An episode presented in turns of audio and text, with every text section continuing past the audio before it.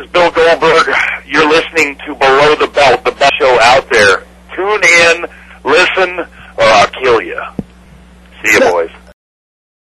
The Below the Belt show is closed caption for the hearing impaired. It is now time for the Bad Boys of Baltimore. Pimps up. Goes down.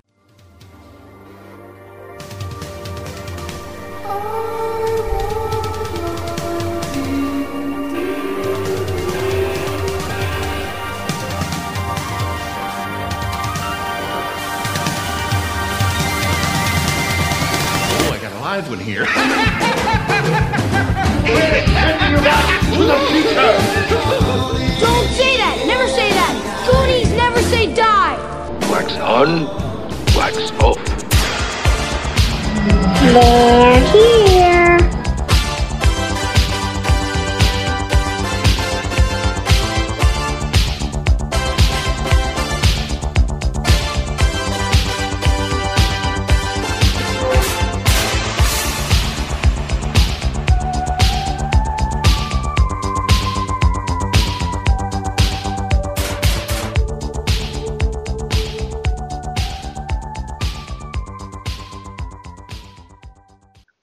Yeah, that's right, guys. We're back for BTB, the Skype version, the quarantine version of Below the Belt Show.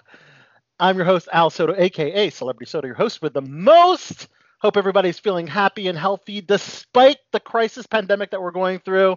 Uh, that you are uh, staying healthy, social distancing, and all that good stuff. And I know these two, who's on my virtual panel, have been following these these rules. Let's start with guys. That's right, he is back once again, the king of the 80s, the demotivational speaker, the one and only Chachi McFly.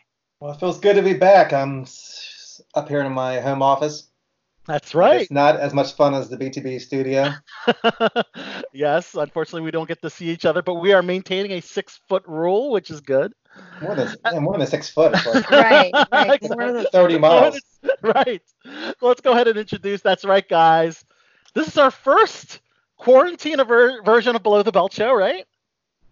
That's right. She is uh, affectionately known as Your Grace, the Queen of Dragons, the Mother of Dragons. Mother of Dragons. Yes, the Queen of the Embert, the Queen of the Andals, the one and only Morgan Fabulous. Thanks How you doing, Morgan? me. Good. So how, how's everybody uh, dealing with their quarantine thus far? As you know, uh, Governor Hogan instituted a stay-at-home order uh, this past Monday. Governor Hogan of Maryland, and of course now 87% of the country is uh, has stay-at-home order orders. So that included me actually going to the Below the Belt Show studios. Uh, so things that are s- essentially non non-essential Non-essential. we, we, we can't do that anymore, guys. And I think there's Yeah. also a curfew as well. Yeah. Um, Hogan, well, Hogan said if the street lights go on and he sees somebody, they'll be asked what they're doing. So I, I think, so, if I recall from that press conference, that uh, Governor Hogan said, if the street lights are on and you're caught on the street, you will be fined or whatever. I don't know, but Hear that, uh, Morgan? I mean, I'm not gonna be. I haven't been out. be on the street. Really, so. Uh, your but regular it's funny. I mean, Virginia is, is the same. Has the same thing. Like it's you. If you're non-essential, you're home, and everyone's working from home, and it's Yep. unless you're going to the grocery store or it's something like emergency. Um, you know, or I, I have, fr- you know, I, I have friends that are government, we're all government contractors, and some of them have like written mandates, like saying that they're essential. So unless you have that, uh, don't be wandering the streets, you know, Yeah. without your pay, without your paperwork. and we, we, we have to be sympathetic um, to all those that are still essential, have to Oh, go yeah. to an office, police officers that have to, you know, be uh, out on the street, um, healthcare workers, especially those that are treating uh, COVID 19 patients. Um, our hearts go out to you, man. This is a tough time. So, uh, Well, especially those kids that are working at McDonald's and Taco Bell and all those glorious places Hey, they're not that are they let's are keeping not forget those guys. yeah, yes. they're keeping the country running. Absolutely, absolutely. Oh, my The- peeps at Wawa. Yeah. Well, you know, uh, uh, the Dunkin' Donuts slogan is "Keep America Running," and Right. uh, they literally, literally are keeping them running. Literally. Literally, as Yoga said. Literally. I love it. I love it. Uh, we're all smiles and laughs right Oh. now, guys. But I've got um, my I've got my fancy, you know, glasses here too for you. There you go. so before we go into everything, we do have our. This is our first Skype below the belt show. We'll, we'll, we will have a celebrity call in on Skype, which is a first for below the belt show, guys. Mulan, Disney's Mulan was supposed to premiere this weekend, and of course, as you know, a lot of big movies have been uh, pushed their uh, premieres. They're del- uh, they're having their premieres delayed. Guys, we're happy to welcome actor, singer, YouTube sensation, cook, um, host uh, Jimmy Wong uh, will be our special guest. He uh, is playing um, a close friend of Mulan on uh, on the live action Mulan movie. So we're really excited to have uh, Jimmy as our, our our first BTB quarantine edition uh, celebrity guest call in. So that's kind of a, Wow. a special Yeah. thing. Yeah. That's So, uh, historic. Yeah, so I, you know, I got to check out his YouTube page, and we'll talk to more about him when he calls in. But I think it's great. He's got this really cool pop culture themed YouTube cooking show where I am did obsessed. you see some it. of those recipes you can make? you uh, sent it yesterday, and I was like, oh my god. Um, I and and I I didn't get around to it, but I did buy all the ingredients to For? make Kronk's spinach puffs from uh. Okay. Emperor's New Groove. Yes. And I was like, oh, I ran out of time. But like, they look, I mean, I love that movie. It's a very underrated Disney movie. It's actually really funny. It's got um, right. uh, the guy, the brother from uh, Raymond is is the one character. Um, I can't remember his name, but um, it's just such a really funny movie. And um, when I saw that, I was like, oh my god, I got to make these. And then he had Baby Yoda's like Baby Yoda's traditional traditional right. Chinese bone broth. That looked That's intense. right. I watched that and I was like, oh no, I'm not cutting up a whole chicken. And then, and then it was funny because he's got like his Yeah. traditional, like super cute, like mother there. And she's like, and now you cut up the pork butt. And I was like, oh Lord, this is a whole thing. But like, it, it looked amazing. He's got a fun show, and uh, his, we're, we're his, his page is really cute. Like, Yeah. The Yes. Really gingerbread awesome. men. Oh, you make Mhm. the Stranger Things um, USS um, butterscotch. yep. Yeah, the, oh, I didn't see the that. banana Yeah. banana split Sunday. That's What a right. great idea. Yeah. Like, Yeah. So we're I mean- excited to have Jimmy on. We'll we'll pop save all culture that. Food, right. You know, that's our heart. We love food. Yeah. We love food. We We, love, love pop food and we love culture. culture. Yeah. movies, So yeah. there you go. So uh, can't wait to uh, talk to Jimmy about that. I'm curious about his thoughts on Mulan's um, Yes. premiere being pushed, um, as a lot of uh, big studio films. Um, also, there was rumors of some of these movies going straight to streaming because of the, the pandemic. So we'll talk to Jimmy about all that stuff when he calls in, guys. it So won't be in Mulan. It won't be Yeah. Mulan. No, it won't be Mulan. Yeah. It won't be pushed to streaming. No, Wait, so you don't think Mulan will be pushed, is what you're saying? no, no. I keep seeing rumors online of all these movies coming out on streaming. Um, these like, like you were talking about Wonder Woman coming out on streaming instead of going to the theaters. There's no way. I mean, these Mm, movies make so much money in theaters, and as soon as they're out on streaming, and then they're they're pirated right away, and people are downloading them. So, So I- I believe they they're going to push the um, premiere as much as possible. Now, this is all depending on how bad and long this pandemic is going to be. Granted, God forbid the pandemic goes a lot further down in 2020. Then we're dealing with movies and more things being pushed, and you can only push and push so much. So, oh. hmm um, well, some movies so- that were supposed to come out during the summer are now pushed to next summer already. That's right. And we're going to go over those um, Yes. Yeah. uh, here on the That's um, a little teaser. That's a little teaser. So let's go ahead and talk about everything going on. Um, so first of all, just headline news that uh, the, the nation's top infectious disease expert, Dr. Anthony Fauci, uh, I'm sure you guys have seen him on CNN. He's the uh, the great. expert on everything that is um, a pandemic, you know, a disease uh, that is a pandemic. Um, this is a scary number, guys. Predicted the country will see between 100,000 and 200,000 deaths. Mm. And they're going to have millions of cases. He, he really hopes that he could be wrong. But this is uh, based on scientific models that they've created based on many people are saying very close to, to, to Italy, the situation happening in Italy, which is very daunting.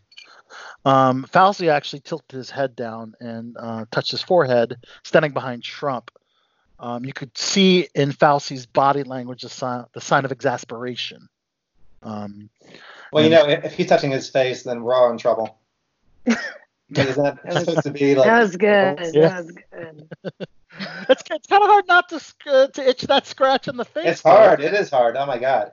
Pick your nose. I touch my face all the time. Like I've probably done it ten times already. You wipe up the eye crud from your eyes and stuff. It's a little difficult to to get get out of there. So, uh, but it's very difficult.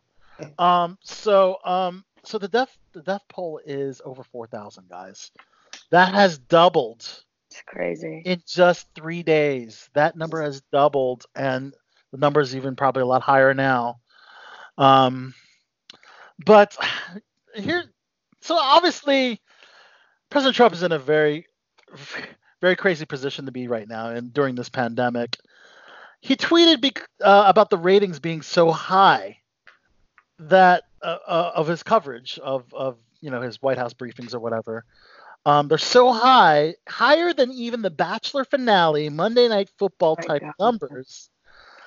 Um, is this a time to talk about ratings? Uh, no, pandemic. it's You know, not. it's like uh, that's not like that's not.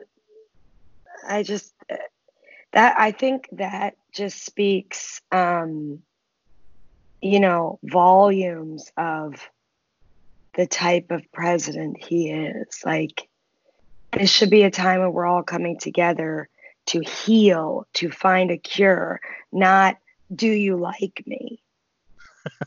right. He's but that's been, but that's what people have been saying like Yeah. all along, you know it's i mean there have been articles about how he has like narcissism and you know and that and some people like him because he wasn't a real politician but because they thought he was you know a real person or the business people but it's like okay the economy was doing pretty good right. now we're not and I, but again you run for office not because you want to be liked it's because you want to help people And you want to run the country. and you want to run the country because you want to help people you want to make things Right. better Right. Absolutely. like i want to be famous because i just want to entertain i mean i'm not going to run the country that'd be a terrible idea you know what i mean he, he's in a very difficult position. I mean, I, I can't imagine i can't imagine I, i'll give him um, that going him that. through uh, this this world crisis, and of course handling um, the United States, which now has the most cases of coronavirus.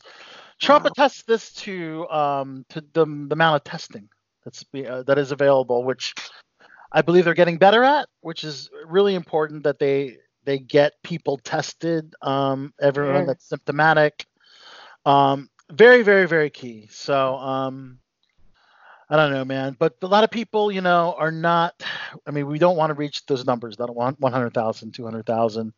What, what really bothers me, guys, is that they say that's not. That's just if people follow those rules about social distancing and washing right. their hands and not touching their face and not going to events with 10 people or more. You know, that's that's really daunting. That's like that's saying everyone's following the rules, but 100,000 people are going to perish from this. You know, Well, um, but I also don't think ev- I also don't think everyone is following the rules. Like I'm still on that Canton Neighbors Facebook group and somebody posted from last night. It Oh, boy. looked at least like 20 people on someone's rooftop. yep. Oh, People Like- are still having large gatherings. That's interesting. You mentioned that, Morgan. Um, there's actually um, a church in Tampa, Florida, who Mm. had who had a, I guess a church gathering, and he was actually arrested for- violating the safer at home order by hosting hundreds of people for Sunday services at his megachurch. I mean, I mean, really? Seriously? I, and that's a Wow. whole other thing because it doesn't matter what religion you are, you can find the spiritual wherever you are, and you don't need to be gathering in masses. Just a thought.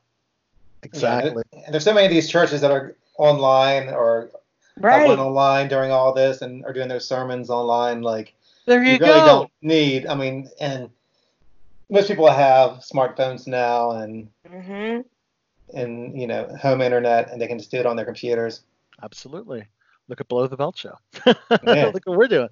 Um, This so is our church. Mind blowing. yes, This is church. this Yeah. is church, guys.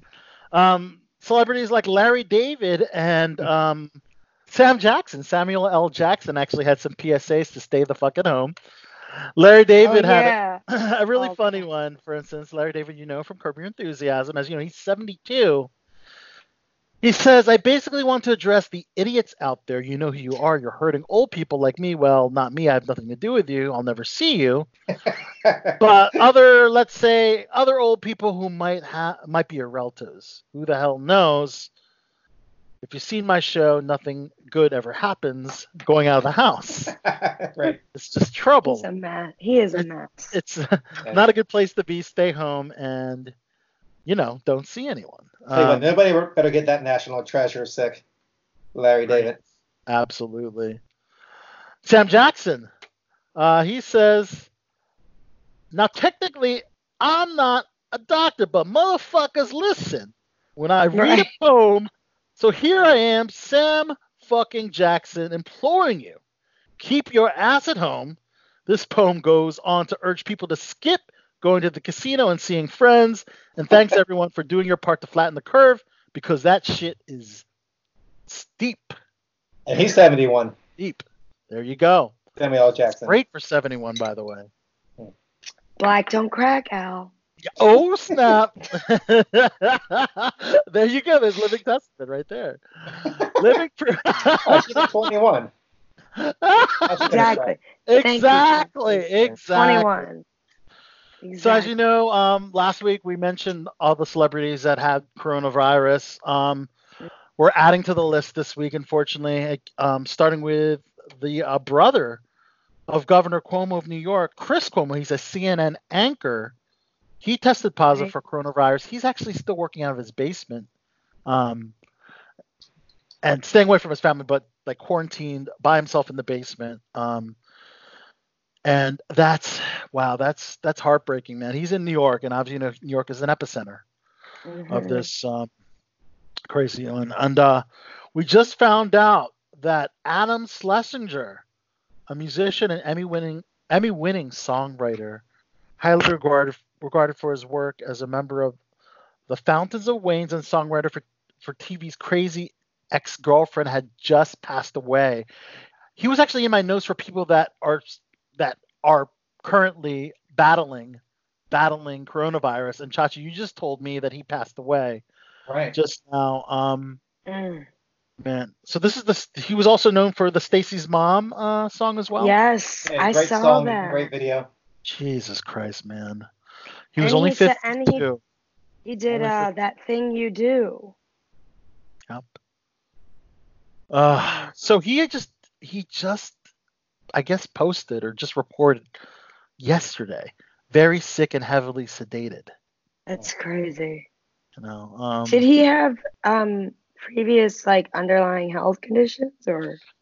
Good we don't- question. Um, th- I'm not reading that in his article, um, Okay, but yeah. um, uh, as far as No, it just- any pre I mean, you see he was any- only 52, Right. Right. it doesn't say about him having any kind of um, conditions. remember when they're first saying about this that the, the people that have to worry about this are people with underlying health conditions? Right. Yeah, Or or very very And old. older people. Yeah.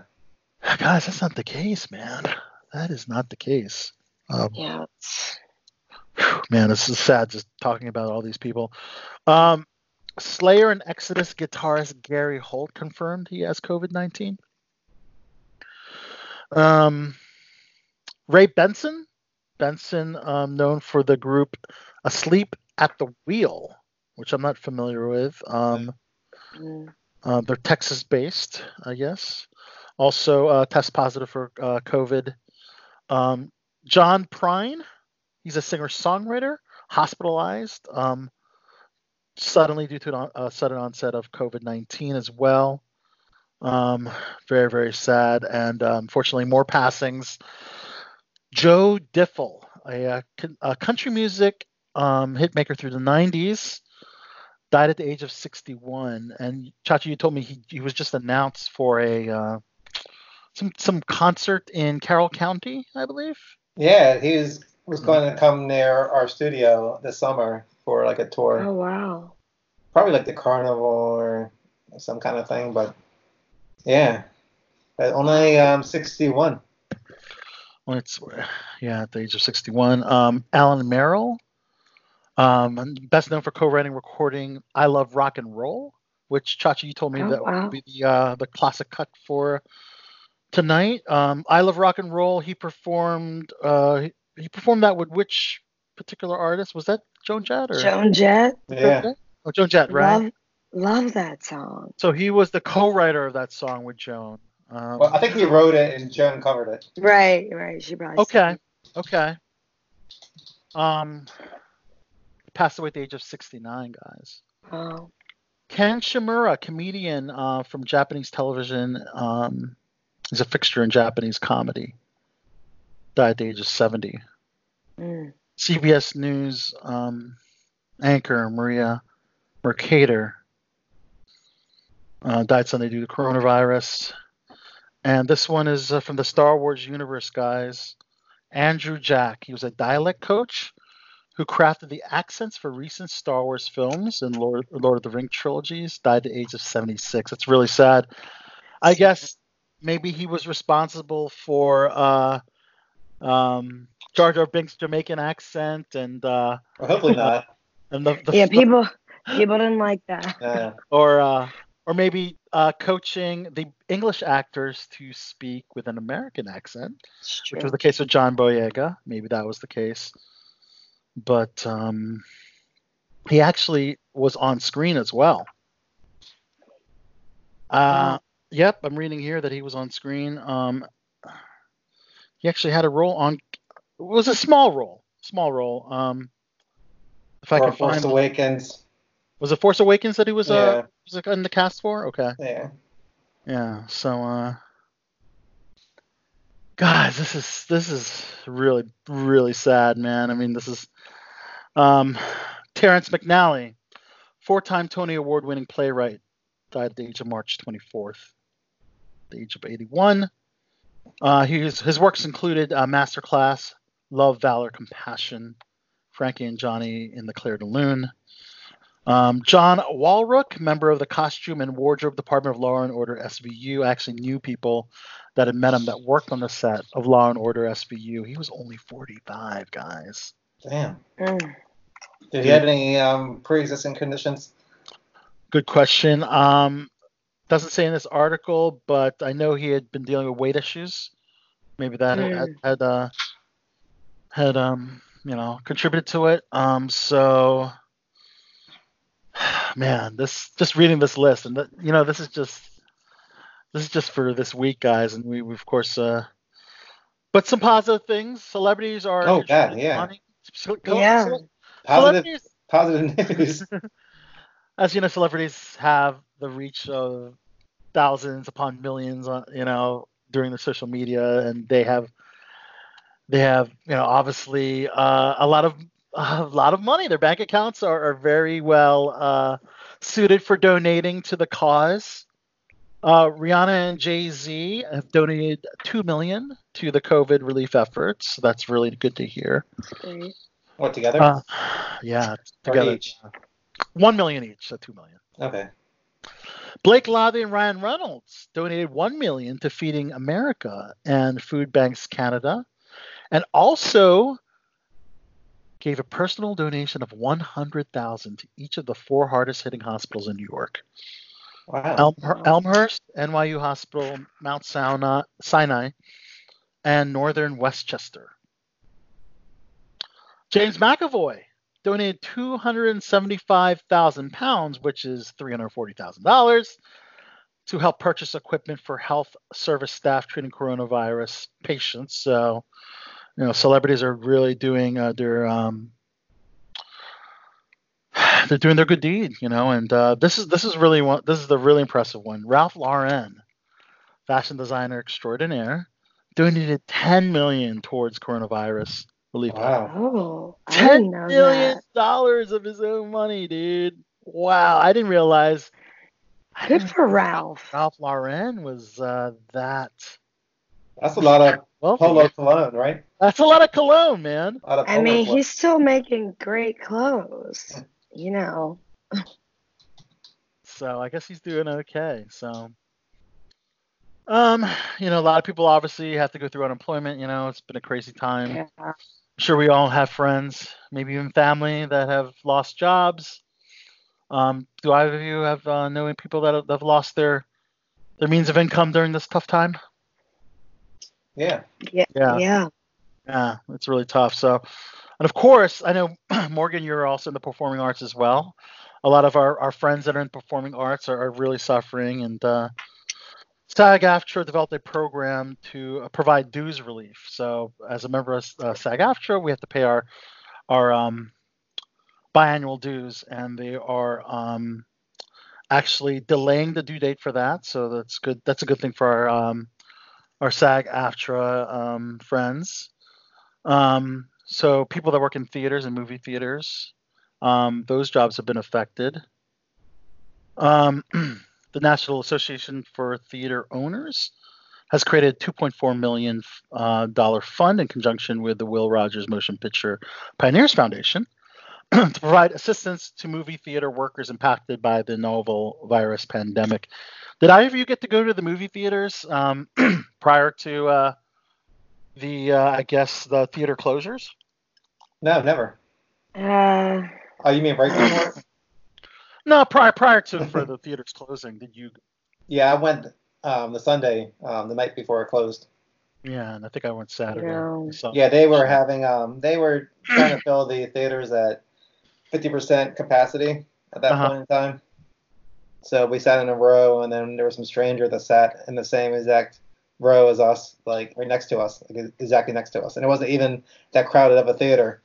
I'm like, who, who sits there and picks their seat like ahead of time Right. online, and then picks someone right next to a bunch of strangers? He was there by himself. right after they announced the pandemic, right? Yeah, yeah. But yeah, the next day they closed it, and like, um, AMC said they are going to try to open up by June 1st, but they don't know yet. Wow. Yeah. here's hoping. I mean, Here is hope. June. that's two months away. Like, Wow. So a lot of uh, this is where I really wanted Koki to be a part of this program because you know he's he calls himself Doctor Lickalotopus. You know he's the uh, claims to have the PhD in you know oral sex, I guess. Um, Have you seen his um degree, his diploma? I haven't seen an actual diploma. No. I'm I'm kind of suspect. You're, you're suspicious.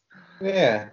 Well, interestingly enough, um, sex toys are on the rise as far as uh, I did see during that. this pandemic. Yes, uh, no surprise there. They actually have a an interactive male and female masturbator that will allow you to simulate your sex with your partner from hundreds of miles away. Hmm.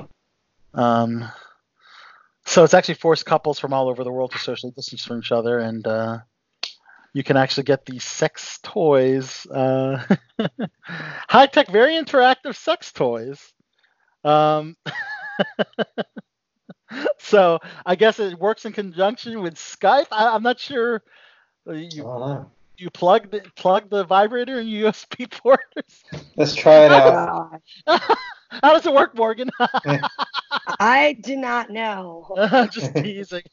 But you know, some it's funny, it's like some businesses are thriving. So sex toys and liquor Mhm. and Yeah. uh everyone else. I mean, I've I have friends that are bartenders in New York, and I mean, they make six figures every year because Six figures. yeah, I mean, the nightclub, like all the n- Tao nightclub, Al, like my friend worked there like at least three or four times a week. I mean, she's making bank, and they're all laid off. Like, Mhm. but I mean, the liquor stores are still open, uh, grocery It's stores, funny how that's considered pharmacies. Yeah. that's essential business is to get your liquor, right? Hey, booze is recession proof. So, I mean, Well, I was- I, I think I read that it's essential because some alcoholics depend on it. So they'll have if they suffer from withdrawal symptoms, that's technically putting their them at risk. I don't know. Do, do- do I heard that. find- Yes. that? I heard it. I mean, and um, a conspiracy theory was that the liquor stores are remaining open, so the states still have lottery funding. You know, oh, uh, God. as you know, the the lottery um, funds, um, you know, Well, I mean, gas stations and and uh, grocery stores are still open. They have lottery, right? It's a good point. It's a good point, but uh, yeah, I don't know. It's uh, man. So yeah, Chachi. So you mentioned films, um, suffering setbacks due to the COVID nineteen pandemic. Um, so this includes Morbius. The um, this is set in the Spider-Man universe, um, starring Jared Leto as a living vampire. Um, Ghostbusters Afterlife, which is considered, I guess, the third official movie, right, Chachi? Yeah. Ties directly in the first two films. It does Yeah. not tie into the Kate McKinnon. Thank uh, God. I never saw that. Yeah, don't don't waste your time. I won't. I won't.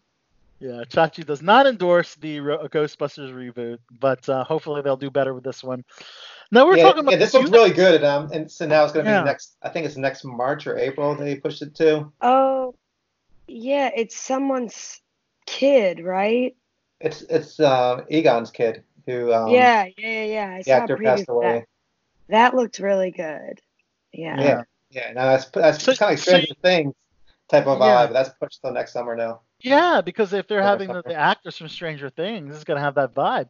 Same thing with the uh, the It movie. that really had that Stranger Things Oh. vi- vibe if Yeah. you had bring in one of those actors. But I guess the thing about Transformers, I'm sorry, of Ghostbusters, um, you actually mentioned that um, you'd rather they delay the film. You're a huge Ghostbusters fan. You'd rather they delay the film. And I was like, well, you're not a film investor. Why why are you concerned that it that it has a theater run down the road versus being able to see it now on demand, Chach? Because I mean, would you want to see um, a new Star Wars movie on demand, or would you rather see it in the theater? Right. I mean, there's something about still still something about going to the theater and like having it packed and you know I having agree. that surround sound and like you know the seats I agree. shaking and all that you know and then like the um, huge screen. I mean, that's the You ever- best way to see a movie. Have you ever tried the shaking uh, seats, Morgan? The, At uh, the the D box, right, Chachi? Are you referring to the D box? Yeah, they have shaking seats that actually move with the action of the movie. Um, I don't think at like the movie theater, but like there have been rides at like Universal or whatever that Okay. are 4D. But they Uh, have that in some theaters now. They have that whole D box experience. I would see. I would do that. I would totally do that. But the ones at AMC, they have like speakers, like and like subs in their Oh, yeah. seats. So when there's action going on the screen, the, the seats shake. Like right. you go see like a Fast and Furious or like a um, um, Any you know, big any kind of any kind of big action explosions Yeah. going off. The seats will shake. Yeah. Get that little. So that's the way to see it. Now, if you bring and if you bring out a movie like Ghostbusters streaming, it'll never make anywhere near the amount of money. Correct. So then they're going to be um, less inclined to make any kind of um, sequels or anything. Right. If this was Yeah. the other Ghostbusters movie, you wouldn't have minded. The uh, I mean, the Kate- that the one, Kate- they, they could put it on like UHF, or I don't care. Is that still around? You're dating yourself knowing yes. that. I need to. Like, you know, we're at a we're in quarantine now. Yeah, I know. you gotta right? you gotta date yourself. Uh, Uncharted is another one. Um, this is a, uh Tom Holland starring video game adaptation. Pushed to 2021. Peter Rabbit 2: The Runaway. also pushed to 2021 as well. That movie, I mean, they might as well push it to next Easter because like, why Pretty bring much that out? everyone. Right. Why bring a Peter Rabbit movie out around Halloween or whatever? You know, it won't make any sense. No. But That- yeah, I mean, this is that this one, I think that should be yeah, that one should yeah. go on demand because it's based on Easter and then yeah, you the tie-in is really appropriate. Makes sense. Man, all those films, dude. Um, they're pushing. So Universal's actually pushing releases of films that are supposed to release in December. Can you believe it's December? Like they're thinking that there this could still be a fucking pandemic in December. No. Uh, well, schools in Virginia are done. Like, kids aren't going back to school. So, like, so like the school season's canceled. So it's like I feel bad. you're right. Like. December is when a lot of things people are like, oh, okay, like that's when we're gonna be getting back to normal. That's you the know? thing. This film is uh, the musical adaptation of Wicked. You know, they're getting a uh, they're getting a feature, Yes. a live action. Morgan's feature- face. Yeah, Yeah. a musical movie adaptation was supposed to be released December of of um 2020, and that's going to be pushed. That's going to be pushed. Ah, yeah. Now, why are they pushing that? And I'm wondering if they're pushing some of these movies later in the years because they can't really um, advertise them now, Mhm. where they would have. Because like a lot of these movies, they advertise them like during other movies, you know, in the Right. theaters with trailers. And if they can't do that now because the theater's not open, then like it's gonna be hard to market it. right. Studios have a very, very uh, challenging time ahead of Wicked, yeah, I saw Wicked last like um the other Yeah, month. man. first What's your? I've always wanted to see Wicked. It's It was always. really good. I uh, saw it at the Hippodrome.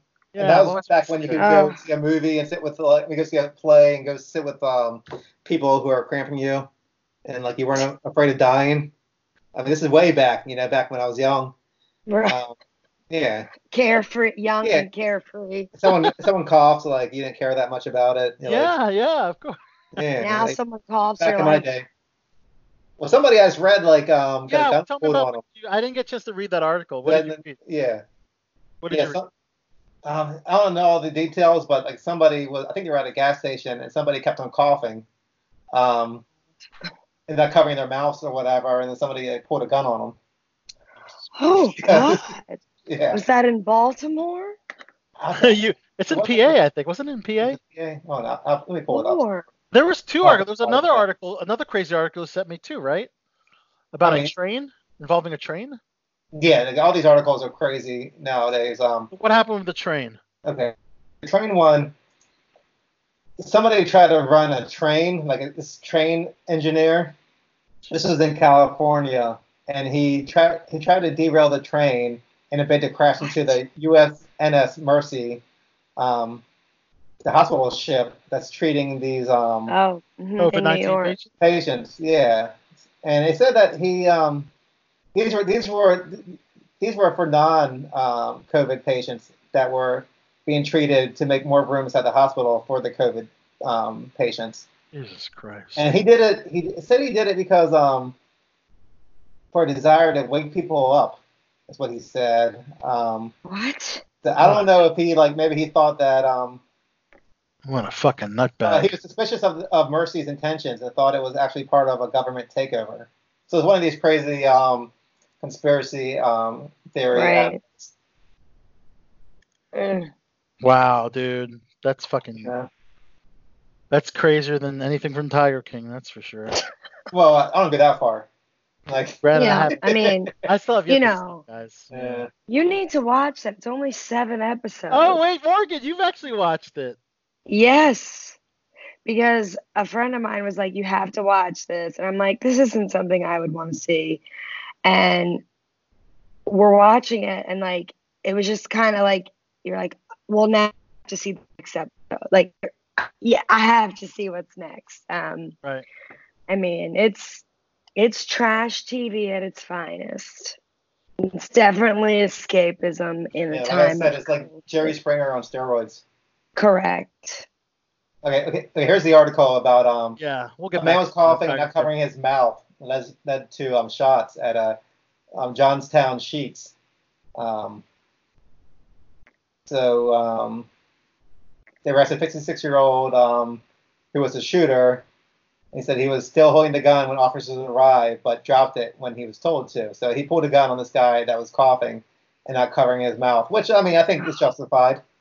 Because when you think about it, I mean that that Oh, is like That's a lethal weapon. be, Like A cough is a lethal weapon. Yeah. If Yeah, you're, so, co- I if you're COVID uh, positive, yeah. And even if you're not positive, like cover your mouth because people are Right. on edge right now, and they don't want people coughing Right. on them. I mean, have some consideration. True. Unfucking believable, guys. Unreal. Um, so uh, other movie news. Um, so Steven Spielberg um, actually launched um, something pretty cool. It's the AFI Movie Club, which uh, each day a new movie will be chosen for film lovers, uh, for everywhere uh, for everyone to watch um, from the safety of their homes. And the website is afi.com slash movie club.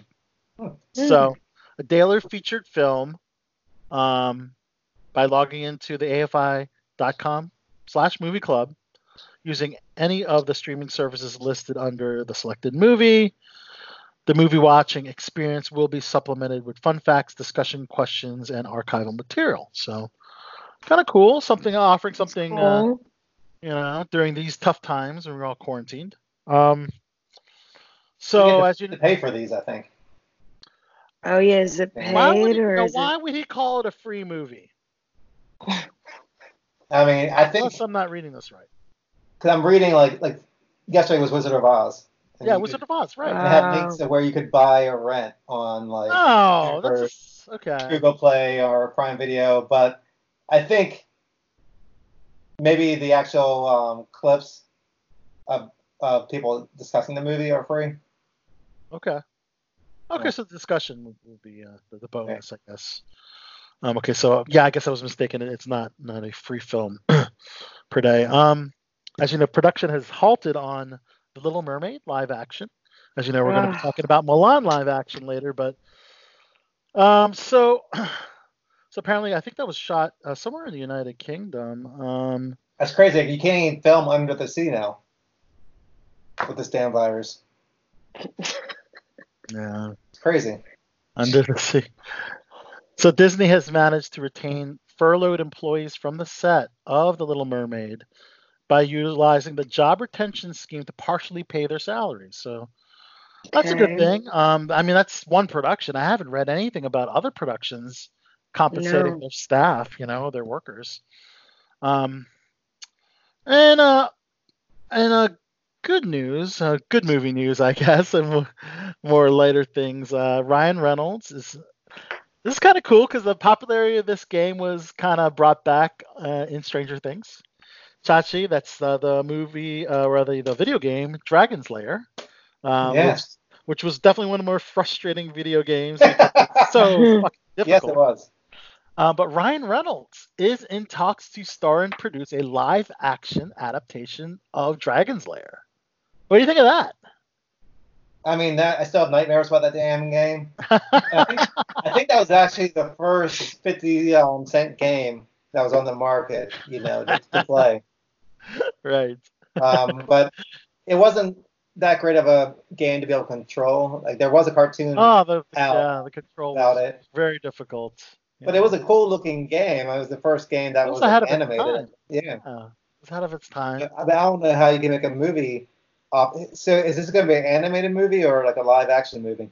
Well, I think because they already went that ro- route with the, the video game already being a, an animated film, it's going to be a live action. Yeah, actually, I'm reading here. It is a live action um, adaptation.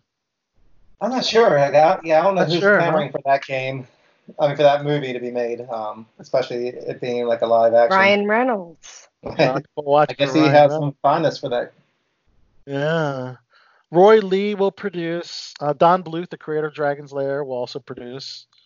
Um, so yeah, I don't know. We'll have to see how that goes. Uh, the other Ryan, Ryan Gosling, is uh, sticking to the astronaut type of films, I guess, sci-fi films. He did uh, First Man. Um, now he's doing a film called Project Hail Mary. Pretty cool premise. It's centered on a solitary astronaut on a spaceship who's trying to save the Earth. Um, yeah, I mean, uh, I think it's kind of interesting that that he's uh he's doing uh First Man, you know, kind of the same way. I think it was The Martian and another film that Matt Damon did, which was very similar. I can't remember the other film, but he did two somewhat eh, similar. Was it Interstellar? No, he wasn't in Interstellar. But anyways, yeah, I find it very similar. You know, very similar movie, completely different movie, but very similar undertones, basically. So It's just kind of like Castaway, huh? Where yeah, just stranded by yourself. yes, but instead of an island, he's uh, stranded on a spaceship. Now, for these kind of movies, they got to be like really entertaining because they could get really boring really quick. Really quick. Yeah. right. So he Yeah. better be up for it. Yeah. Yeah, because I mean, if you think about it, yeah, that was kind of what The Martian was, wasn't it? Yeah. um, Matt Damon was uh, was stranded on Mars, and they, you know, it's funny because that movie was nominated in the comedy comedy category because it was funny. It had some funny moments. It was Um, good. It's but not it's- a movie I had to watch over and over again, but I enjoyed it. Yeah, it's a fun one. Yeah. Um, Michael Bay and his production company Bay Films have closed a multi-year deal with Sony Pictures. Um, so I guess he's going to be bringing a lot of big budget, uh, his typical action, crazy action sequences and uh, uh, style of filmmaking um, to Sony Pictures. Um, so we'll have to see what projects come. I didn't specify which ones, but um, Edgar Wright attached to direct an adaptation of Set My Heart to Five, an upcoming novel about a robot, a robot learning to love. Oh. So, as you know, robotics is a very real thing. As I studied some of it, AI. AI, artificial intelligence, is a very real thing, and uh, obviously, um, the thing about robots, they lack emotion. They they uh, lack that human affect, um, which is lacking uh, in, in those uh, you know uh, beings. Um, but uh, I guess this film is uh, follows an android that works as a dentist, undergoes an emotional awakening, which is sparked by an introduction to 80s and 90s movies.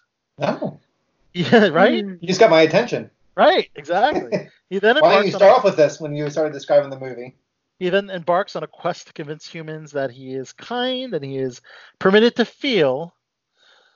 Uh, it's a But quest he's a- that, But he's a dentist. But he's a dentist. He's a dentist android. That sounds terrible. That sounds like a nightmare. No, I. I heard 80s and 90s movies, so I don't know. But I liked that part. right. But the dentist robot. Are they that saying that- like Well, the one, the one kid was a dentist, or the um, kid was a dentist on that uh, Christmas um, cartoon. Okay, he was an Like, elf, and his name Yeah, was yeah. Herbie, and he didn't Yeah. want to be an elf. He wanted to be a Like a dentist. dentist, right? We don't need any chewing dolls. Aw. And he ended up on the island of misfit toys. So. Don't. You you can't bel you you would not believe that a uh, an android or any kind of robot can become a, a dentist. Do you uh, not think that's possible? Or, or I- they can't I fall in do love. think that's possible, but I also think that's what nightmares are made of because Yeah. the dentist is not fun and a robot in your mouth just sounds it just doesn't sound good. Since when? Since when? Koki has the opposite. He's he actually But puts I like- himself inside. Koki puts himself inside a robot's mouth. But I like the around. the uh, 80s, 90s. He has no emotions either. Right, right, exactly. Well, there you go. Too funny, guys. So when is that coming out? That's in Uh, production. So it's in production. So Production. as you know, So 2030 then. production's on the pause button. So you know, Right. You know what's bad is all these um, productions are on hold now. So like these shows that you love now are going to come back like in probably a couple of years. Like you know Yeah. all those shows on Netflix that take like a, a year and a half to come out for the next season. Yep, I mean it's going to be like two years for now. Yeah, it's going to be a sad, sad state of affairs. I hope these people are home writing right now. Keep this shit going, right? Yeah. I mean they that they have to get some creative thing going if it's not be pushing back Better Call Saul or nothing. I'll be pissed. Yeah. Um, so television, you brought up television. So uh, Um, so Disney Plus, um, as you know, um, they are pushing their content earlier than expected. Um, the animated feature Onward, which hit theaters in March, will be available to stream earlier than expected on April 3rd. Wow. That's a quick turnaround time. Yeah. Usually it's like takes three to four months, I think, for on demand, maybe even longer. Well, I think it was already on demand to purchase for 19.99 because Emma was also on. I mean, that's not Disney, but I did watch that, which I really enjoyed. Yeah. Um, but yeah, Onward and Emma and a couple other things were available on streaming. But I mean, you had to pay. You had to pay 19.99. right. But I know Onward, yeah, I guess is available on uh, Disney Plus. So if you have that streaming service, then you yeah you can see that now for for free in your in your pat in your subscription. so Onward yeah. was lucky to actually make their money at the box office. Right. Oh, it got okay. cut short though That's- because of um, yeah. It did, They- yeah, They were kind of on its way down when they closed the theaters, but they still had right. a run to go. But I, I think they decided to bring it out so quick because they spent all that marketing to bring it out into the theaters. So they wanted to kind of ride that wave into um, streaming. That's why that worked instead of just coming straight to streaming, which some of these people want these um, like Wonder Woman to do, which um, won't happen. They should Yeah. happen because a lot of a lot of people worked on, including myself, and Yeah. we all want we all want that big, big premiere. Um, yeah, you got to like um, make some money to pay um, Al Soto's salary for that movie. You got to like, they're gonna be in the hole. look at Morgan fixing her hair. I love it. I know. I can't I, I can't help it. Can't help it. we do have a celebrity calling in. No, but I think you're right. Like s movies like that, like they need to be seen. Like I want to see Wonder Woman in the theater. I want to see Right. Star Wars in the theater. Like it's definitely not the same. Like Star Wars: Rise of Skywalker is now available on Blu-ray I and 4HK. saw Um, if you uh, wanted to uh, get that, and of course digital digital uh, download as well. Um, so um, have any Morgan? Have you finally seen Rise of Skywalker? no. You went to a party dressed as Darth Vader. I know. I and know. really, But literally, you know what? I'm gonna watch fa- that tomorrow. Wait, hold on. I'm gonna I watch hear it this. You proved your fandom to the Star Wars universe wearing a Darth Vader costume to Sabrina. What was- what was Sabrina's birthday costume? party, right? Right, right, right, Morgan. It was Sabrina. Yeah, Sabrina. two years two years ago. Chachi. I believe you were at that party, weren't you? It was I a think you sexy showed up. Darth Vader Yeah. up in Right. Fells Point, Mm. was it? Yeah. Oh, yeah. yeah, yeah. so And you're I a was- fan that hasn't seen it. It's Yeah. I've just been waiting for the right time. I think to, I Yeah. think you have a little bit more time now than usual, I right? Yeah. do. I Waiting for a pandemic. So next time you're on, Morgan, you'll have to tell. Uh, you have to let us know. your- yes. Are you waiting for a quarantine or something, girl? Right. I've been waiting for the quarantine. Yeah. Actually, it's pretty funny. Uh, there is a really cool fan video of the Colin Trevorrow script of Rise of Skywalker. As you know, um, that script was leaked. It had some elements that were the same as the J.J. Abrams version, but a lot of was it that true? very different. Was that proven to be um, a real script? I think so. Hmm. I think so, man. But uh, some, I guess you can call him a very, very devoted fan with a lot of time on his hands, created an animated version of Colin Trevorrow's script. Oh. It wasn't a feature length, but it was kind of like, Wow. but you know, he kind of dealt with the um, the plot points. Um, did you get a chance to check it out? I think I sent you the link, Chach. What they animated? Yeah, the animated No, Colin. no. Okay, it's pretty good. I see that. I, I read I read the highlights of the script and it sounded terrible. So the the the the, the Sith Wayfinder that was in the Colin Trevorrow. That's a that's a Colin Trevorrow thing. In fact, Colin was credited in the opening credits as a co-writer because they took some of his elements of his script and brought it to JJ's. yeah. Well, luckily he left left out all the um, scenes with Rose that he had in his script. Why do you hate on Rose, man? Too soon? You shouldn't hate on Rose. Too soon. Oh no. Why do you hate Jar Jar? Jar Jar is annoying. Okay, exactly. I mean, Rose. I don't know if Rose is annoying. no, she's She definitely wasn't- annoying. She just didn't really have. They didn't give her. Uh, I mean, I didn't really. I don't. I haven't seen the last movie, but I didn't really like her. in. oh, the Last Jedi. No. Last Jedi. She had a, actually a. That was that was her introduction, right? She wasn't in. yeah, I'm just. no. She's I don't just think she's kind a, of. I don't think she's a bad actress, but like the character is just really annoying. Right, she's just kind of there. Yeah. Like, like what's the? I'll tell you though, the actress that plays her, Kelly Marie Tran, is a very, very nice person. We went to SAG Awards, and I feel for her because she was bullied on her social media. She Oh. had that, sh- that shouldn't have happened, but she she had to deactivate her uh, Instagram because uh, people I are leaving that sucks. really harsh comments about her. Yeah, it's just not cool, dude. Not that's, cool. I, at. I expect more from people on social media. I don't Um, know Yeah, why. They're the worst. Netflix news. All right. So, coming uh, this month in April, a number of series are set to premiere. Never Have I Ever. Uh, this is an interesting title for, of a series, Morgan. Hashtag Black AF. Really? It's interesting. Outer Banks, The Midnight Gospel, and Brews Brothers. Um, they're all um, new series that will be launching um, On Netflix. on Netflix. Yes. Well, you want to know But it's about funny that Outer Banks is actually filmed in South Carolina, not North Carolina, where the Outer Banks really is. Oh, you read that, huh? Yeah, I did. Okay. Black AF is a new family comedy starring Barris and Rashida Jones. Yeah, You she's- know, I, I did. Rashida I Jones did is like you. that. Uh, she's a African American, right? Yes, she's very light skinned. I'm Yeah. like, actually, I did see a preview for that, or somebody posted on Instagram, and all these people Mm. were up in arms because she's in it, and they're like, "Oh, so She's too fair? about- Yeah. Yeah. What? A, what was that Dude. quote? Um, light skin talent. Oh God. Oh, God. Can we, can we repeat that? Uh, Al, remember that? let's, so this is this You is were the film. I, in Philly. Yes, this is the What Death Leaves Behind premiere in Philadelphia. And uh, one of the um, standout actors in that film is Christopher Mann, who's actually been on Below the Belt Show.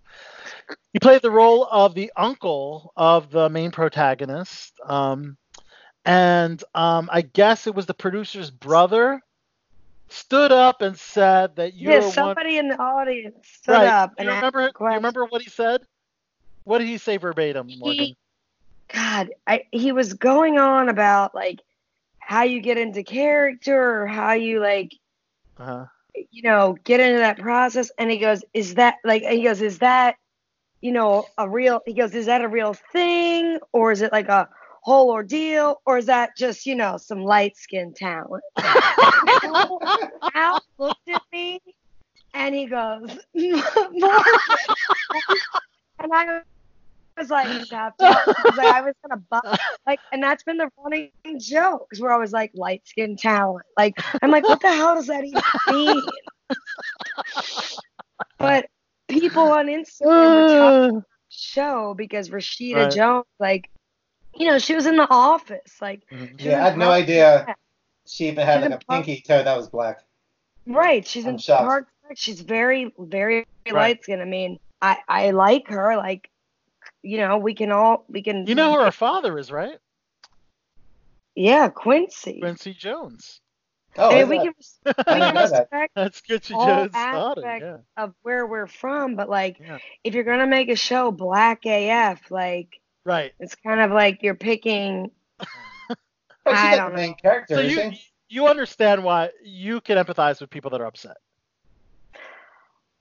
I don't want to empathize, but I do because it goes back to the whole colorism thing and like, you know, that's what the. I, do you guys ever watch the show Blackish? Like, Yes, of course. the Anthony one. I great. mean, All the time. and they're all different shades of brown, whatever. But like, it just goes back to that whole thing. Like, are you black? Are you black enough? Like, I, and I don't know what this show is about. I mean, I'm sure they're gonna be making fun of of that at some point. But uh, right. you know, why am I not on it? Hello. there you go. Light Light skin skin talent. I mean, is she gonna be the main character, or is she just gonna be in the show? Because The pr- the promo had her and who's the other guy? Um, Well, it's, yeah, it's it's starring um, Rashida Jones and Kenya Barris, li- uh, inspired loosely on Kenya Barris's own life. Okay. It's about a black family trying to get it right in a modern world where right is no longer a fixed concept. Okay. Right. Well, I'll be watching that. It looks interesting to say the least. Yeah. Mindy Kaling, her show on Netflix is called Never Have I Ever, a coming of age story that follows the life of Devi, a first generation Indian American teenage girl navigating high school. Okay. That's probably good. Yeah. See how that goes. like- I liked her show, the Mindy show. Another uh, another uh, show on Netflix is called Coffee and Kareem, a comedy starring Ed Helms, who's great in the Hangover movies. Um, Doctor Beep, if you remember from Hangover. Um, Betty Gilpin from Glow, King Bach, and David Alan Grier. Okay.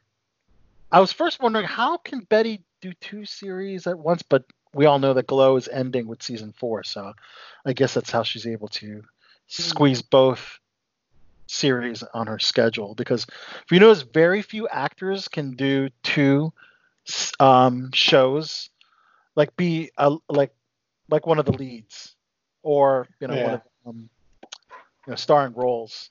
Um, I think that the girl from um, It's Sunny in Philadelphia, she had her own show. The blonde, she had two shows. Um, it's uh, she was in uh, the Tick, right? Yeah, the Tick and it's Sunny in Sunny in Philadelphia, I believe. So she had two shows. But if you think about it, I can't really think of that many. But that was the animated, right? No, no, The it's still Tick? live action. It was. That's live action, yeah. I mean, maybe, I think it got canceled though, right? Yeah, I think so. Yeah, but there's like, there, if you think about it, there's not many. If you if you can, if anyone, if you either you can think of a, a, a an actor or an actress that's in two current shows as a lead, and we're not talking guest star or recurring or whatever, but lead. It's going to be hard to think of one, um, because of, basically when you're a, um, a lead on a show, you're shooting that show for like six months. Oh, I thought of one, Right. Chachi. And the only reason why this is this works is because he um, those uh, seasons are few and far between. But that's uh, Jeff Garlin. Yeah, yeah. I thought that too. Yeah. Yeah, Goldberg's and Curb Your Enthusiasm. So because Curb Your Enthusiasm only comes out once every what three or four years, maybe. Something like that. Sometimes it's two years. Sometimes it's like five or six years. Right, right. Like so I guess that's. So if you notice, that's that's how Jeff can pull it off. Yeah. Um, some shows getting canceled on Netflix include V Wars and October Faction. Never both heard. only airing for one season. So V Wars was another vampire series starring Ian Somerhalder, which Oh, he's known for playing a vampire in Vampire Diaries. Um, so that Well, show maybe- not given a second chance, You gotta be a shitty show to get canceled on Netflix especially the way people Yeah. are watching shows now. Yeah. You know? because, like, I mean, that's like the last resort. Yep. So this one I'm really upset that's getting canceled on Netflix is Messiah. That was shot in Washington D.C. So a lot of the oh, DMV yeah. based actors, including myself, got to work on it. Um, I actually was featured in one of the episodes, um, Messiah So that's on why Netflix. You think it's because of me? I do. appreciate appreciate That's it. why. they're like, they're It's like pretty. who's, who's that Eskimo? Oh snap, snap, snap. So, so um, it was a pretty cool premise. It was about a modern day Yeah. uh, Messiah or like Jesus type of character. But you know, it was a man who um, gained international attention through acts of public disruption and uh, cultivated followers allege he's performing miracles. The global media became increasingly beguiled by this charismatic figure. So most of so so actually a lot of this has to do with um, an, so this is a knowledge someone close to the production said Netflix did not feel confident with producing a show that required so many international locations given the current state of things with the pandemic. Oh, really? Does that make Wow. sense? Yeah. I mean, wh- would they want to actually cancel a show and not give it a second chance just because it, it's not about a pandemic? No, I think they're talking about traveling to other locations Is it more show. so traveling? Because That's what it sounds like to me. they can certainly make you know um, you know the, the the desert in California look like you know Egypt if they wanted to, you know, or wherever. Yeah. I don't know. Um, I guess they didn't confirm where they. I mean, other than DC, they shot all over the place. Um, uh, Locke and Key officially coming back. Um, I have yet a lot of friends have liked that. The General, Mike the General Zod loves Locke and Key. Oh, he loves obscure shit, so I wouldn't take his word for it. Mhm. Well, you know, it's a, it's anything that's comic book based. You know, Yeah, The he's like, oh, this is based on the comic book from 1972 that had like four issues and came out like only on the you know West Coast in a one small town. Yeah. I don't think this is the case with this Locke and Key. It could be. Um, well, it's ID, IDW Publishing. That's fairly you know, newer, newer um, comic book uh, company. Um, are, are you familiar with the premise? Sounds pretty cool. It's about finding a house and it has magical keys that give them a vast array of powers and abilities. So every house has some kind of magical power. So, but you have to unlock the power with the key. So that's those magical powers. So Tiger King. So I have yet to watch this viral sensation. Uh, viral meaning that a lot of people are talking about this. The seven episode um, documentary about a gay exotic zookeeper. I guess is, is that is that what you want to call him? Um, which is pretty He's interesting. a, he's a gay redneck country singer, um, owner of big cats. So act, so this actually reopened the case. Did you hear about this? yes. It uh, renewed its search for a missing millionaire following the uh, popularity of the show. Um, wow, I didn't think that they can open up a case just based on a TV show. Are they allowed to do that? But I guess they can. I guess because they they uh, they have new leads. It was his wife, It was related to the 19, the 1997 um, disappearance of Jack Don Lewis, um, citing the interest, increased interest in the case.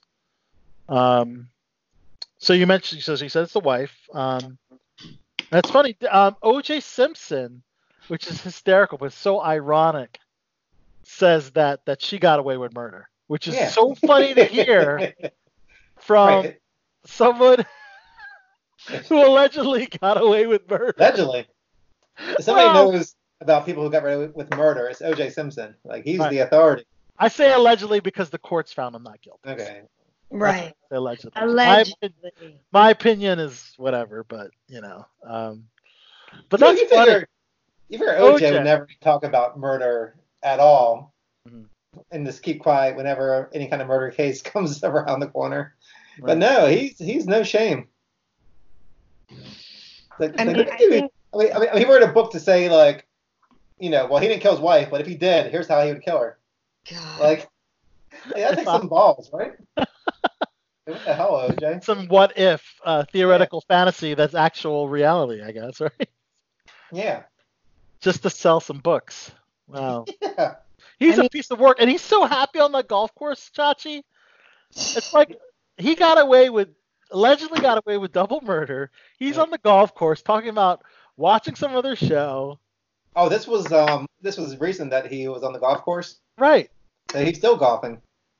I guess he Oh. has his own private golf course. So he hasn't found the real killers yet, because never he's searching for him. yeah, He's still looking. yeah, he's looking in the mirror. yeah. Morgan, do you have a, your thought on uh, the 1994 OJ Simpson? 1994. I mean, I'm born. a child. No, I mean, I know you're a child. I get it, but uh, I mean, it just you know, if the glove don't fit, Yeah, yeah. If the I glove, it just all seems too uh, coincidental, and he seems like a crazy person. Yeah. But but Al, you have to watch Tiger King. I mean, all right. I will okay. watch. yeah, if Haven't the glove, By next week, I'll have watched it. if the glove that's like shrunken from blood and like and like you put your hand in like a latex glove and you try to shove it in the glove like this, like like oh, and it don't fit, then right? you must have quit. that was like as fake as um Harvey Weinstein, Weinstein with his um, walker. Harvey Weinstein. Right. Walker. Yeah. So um, they're talking about doing a live action. They haven't announced a cast, but a lot of uh, fans have been Oh yeah. who, who they'd want to play in a live action Tiger King. And Danny McBride was like the popular choice. Do you agree with uh, that Danny McBride would be the perfect choice to play the Tiger King? Yeah, yeah. Oh yeah. Just give him more of a blonde hair. Add to the mullet. He's perfect. He already has the hairstyle. We'll get the uh, Yeah. dye it blonde. Yeah, it just have to dye it blonde. Make, make it straight. Yeah. Yeah, I don't think they should cast anybody else. I really think he's, He'd be perfect. he's perfect. I heard that Kate McKinnon is gonna play. Carol. Yeah, Kate wants to be Carol. Sarah Baskin. I mean, Carol's a crazy person. She definitely killed her husband. Like she's got the crazy eyes. She's got the eyes like this. Yeah. What do you think of Kate McKinnon? Would you think she could portray? I mean, she's like, Yeah. obviously more attractive than Carol. uh, but uh, I- Here's my question. McKinnon It's like be great. it's like why even do it like a live like a recreation type of um it's gonna be a series they said but i mean this series oh, I mean, the no, it's a series. They're saying it's a series, not a movie. Yeah they're saying like a series like Oh, uh, a my, I imagine limited series to coincide. lim- with yeah the- limited series but i mean it's Yeah. like we already saw like so much footage on this documentary Right. they filmed almost everything i mean what more can they possibly show by like Well- a, a retelling of it I mean, And 'cause- the and the funny thing scripted is, retelling. Yeah. yeah. the funny thing is, is like we. I, I the whole time I was like, why has this man not been to a therapist, a psychiatrist, like something? Like he only made one reference to when he told his parents he was gay, and I don't remember what age that was, but he said that his father made him get in front of his mother and shake his hand and say, "You will not come to my funeral." So clearly that like messed him up a little bit, but there was nothing else about like his childhood or him being gay, but like you know that there were like some demons and some things loose and all but throughout the whole thing it's like all he wanted was like the fame. He didn't it didn't it didn't matter if he looked stupid. It didn't matter if he was singing these weirdo country songs that he did not write. Uh, and i don't think he even sang because they were like auto-tuned. Yeah. He just wanted the fame. And like to me that's like the most really interesting thing because it's like now he's getting it like you're in jail and everyone knows who you are your mo- your your documentary is number one yeah and so it's like isn't Wow. that fitting like the only thing you wanted in this life was the fame and there you are locked And you up got it. You got it. you know, and like, like I'm shocked I that you know all the people who married him. Like, he had like what three husbands? And they were straight, oh. right? Well, they all claim to be straight.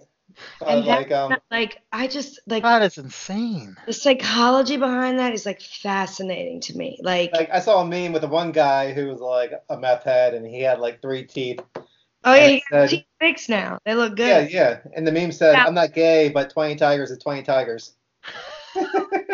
Yeah, so like that- apparently like all these people like fell in love with these animals, like these Mhm. little Yeah. baby tigers and stuff. And he was able to like, you know, bang all these dudes based on like having them around tigers. And like, but even even the other guys who like were able to bang all these girls, you know, from bringing them around these tigers. I mean, the Oh one my guy God. was bringing these uh, baby tigers Yeah. to like a a Vegas hotel and sneaking them in like a suitcase, and he would have all these hot girls come up to Yeah, his hotel room and party just to see these baby tigers. I mean, it's a great gimmick. it's it's Aren't also those baby like, tigers dangerous though? Can they still bite? Nah, I- the baby ones are fine. does The it big have ones are fine. okay. Does it have teeth? Like I would be kind of yeah. I don't- just think it's this whole like this whole thing of like the unknown or the forbidden. Like we've all seen tigers and lions and tigers like and bears.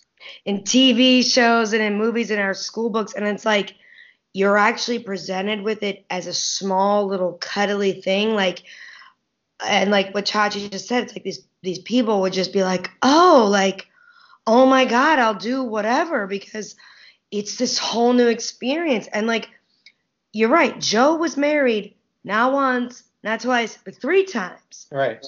three the first man left his ass for a woman that worked there the second guy well I'm gonna ruin it, but he died from Spoiler. spoiler, but he's still married to another guy who's what? I think like Chach, I think he's like 20 years younger than him. Like Yeah, he got all these young surfer boys. so, but the guy he's married to now, that's the third, Yeah. the third guy who we don't know if he's not gay or not. He he claims to really love Joe, but the first two were like, we're not gay. Yeah, Like, you we know, want tigers and we want the drugs and like yeah. it's. Yeah, I- I mean, I'm pretty sure just- if you're if you're like um blowing a dude to uh, be around little tigers, I'm pretty sure you're gay. well, I think it's I also. don't. I think I think based on their it was also what? I think based on their teeth, it was also Yeah. like he was plying them with drugs. Like Is is um is uh, meth that good? I, I I don't know. I mean, I've I've got great teeth. You do got nice teeth, yes.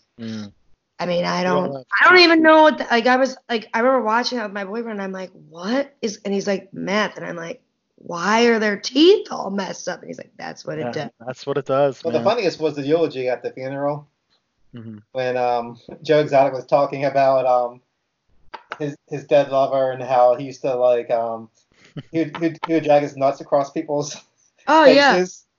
and he said that his Oh balls were God. like his, His balls were like golden nuggets to him.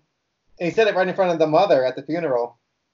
And then a month later, a month later, he's remarried. Like yeah. I really that that would be a show. Get Joe in front of the psychologist, like the psychiatrist, because I just want to know what's going on in his mind. I mean, someone's got to break him out. This guy's fascinating. Cardi I mean, wants to break him out. maybe they should do one with him in She's person. been I don't know. tweeting. She's like, Carol, you bitch, you killed your husband.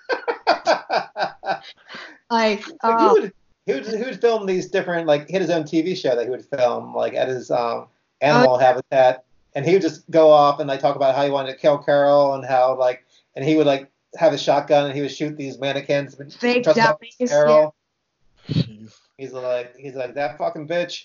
Like, I'm, I'd, I'd shoot her and like you need to watch. I I will Convene I will have watched three. at least at least a few episodes, not if not the whole. It's only seven hours. right? What are you Right? doing? You have plenty of Exactly, Yeah. exactly. yeah. I mean you got plenty of time to watch a gay redneck.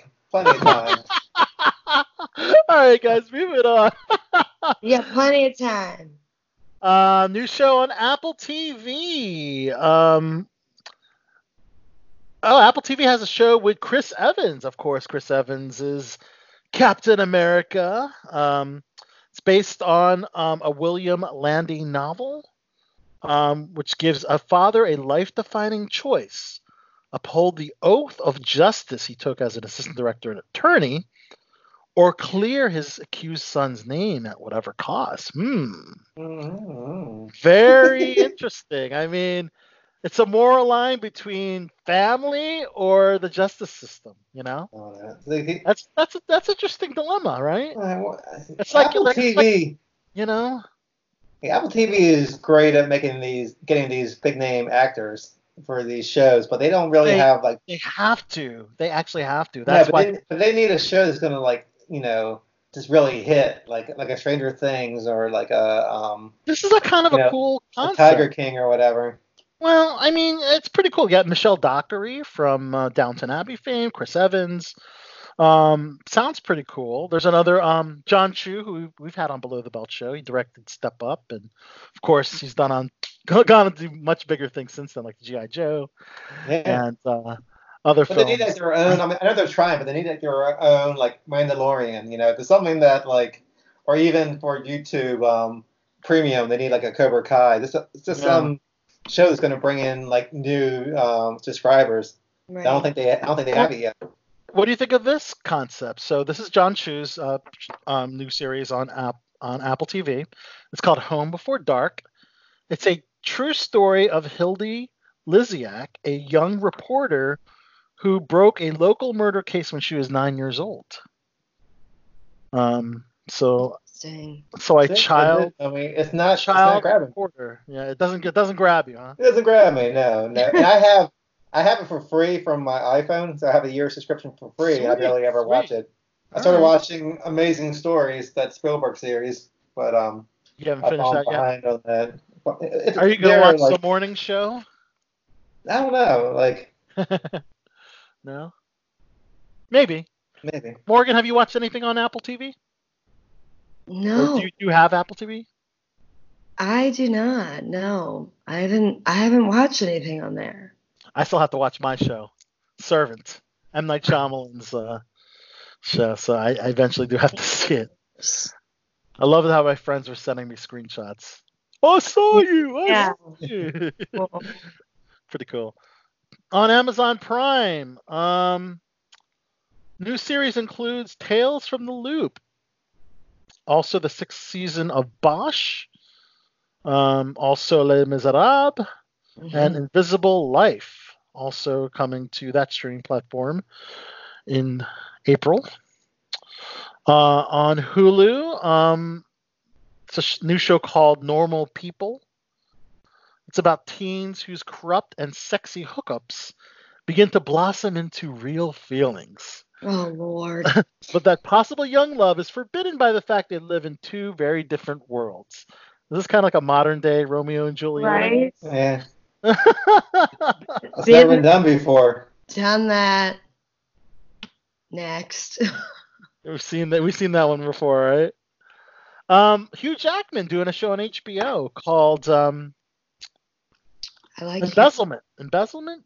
Is Mm. the the show? I'm sorry. Am I not reading this right? He's not singing or dancing. I, you know, I forgot to copy the pu- title of the show. This article. But Hugh Jackman is a. Chachi, you look it up for me. Hugh Jackman's Yes. new show on HBO.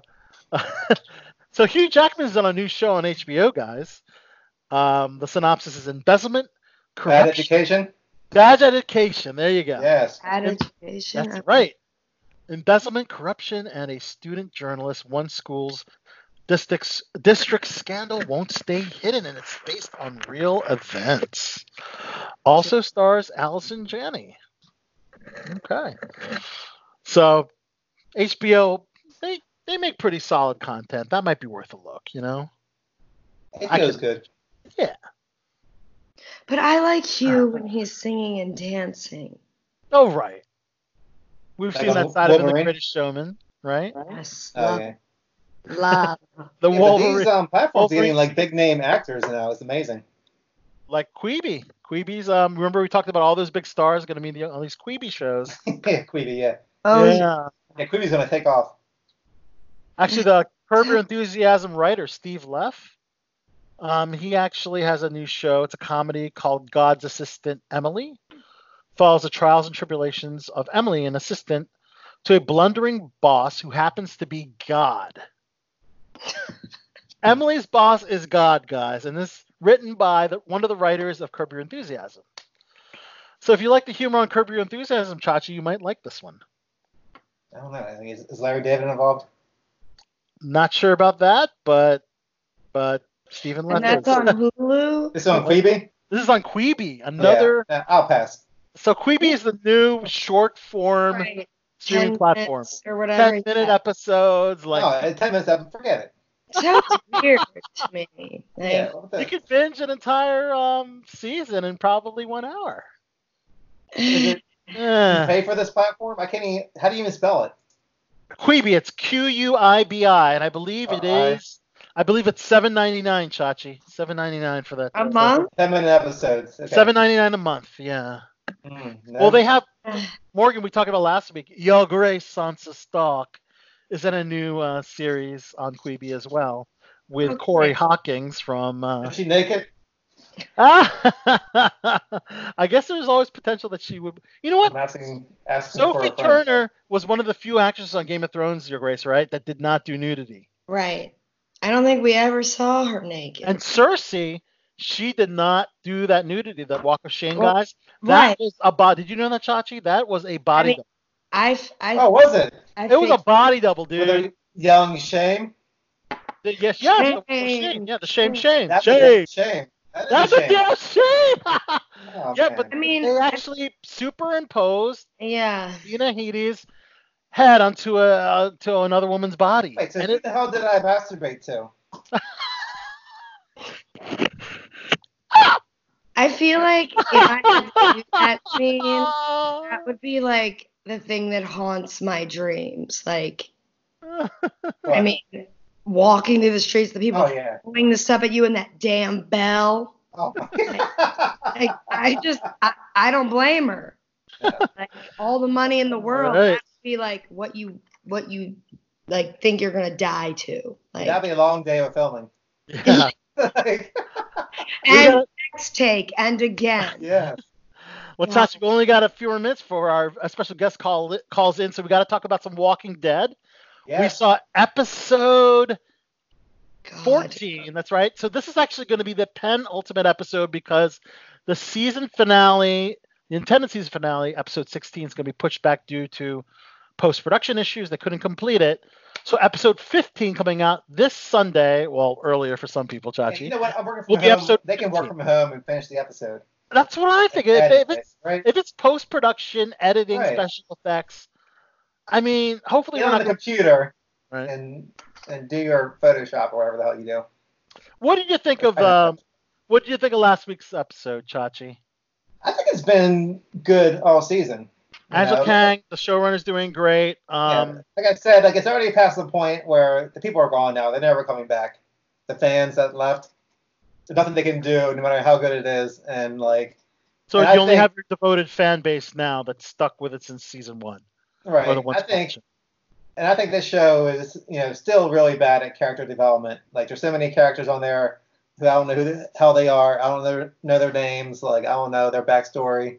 You know, um, I mean, the ones that they had built up, like Negan, are great, and Carol and Daryl, and um, you know, but all these other characters, um, a lot of them are just like, you know, Well, black characters. let's talk some about the positive points on the episode, Chachi. As Yeah. you know, uh, we saw we saw Daryl and Negan team up. This is a very unlikely, unexpected team up. As uh, at first we, you know, uh, Daryl was uh, very skeptical of Negan, but Negan admitted or said that that he had killed Alpha, and then two whispers come out, and this is where I wasn't sure why.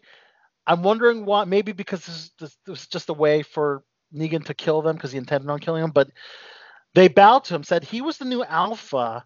Yeah. Um, he still tied up Daryl. I mean, was he thinking of time, like possibly, you know, or do you think he was just trying to trick the the Whisperers and eventually was going to kill them? No, I think I think that he was enjoying it for you know a few seconds. You know, so especially because you know, he was. I mean, you got to figure he was locked in uh, a cell for what was it like seven years seven years. Yeah. jump. He's locked in the cell. but he still has a like shit. perfectly shaved haircut. Someone Well, was cutting his hair. then. But yeah, so all those all those years, you know, and then he's been treated like shit, and like he was like the leader of this, you know, The Saviors. huge group, the Saviors. You know, so he was trying to revel in it for a few minutes, especially right before this happened. I mean, Daryl had the crossbow uh, pointed at his head. So right. I mean, let the man enjoyed like 30 seconds of people bowing to him again. You know, he still did the right thing, but I mean, Yeah. you know, let him enjoy it.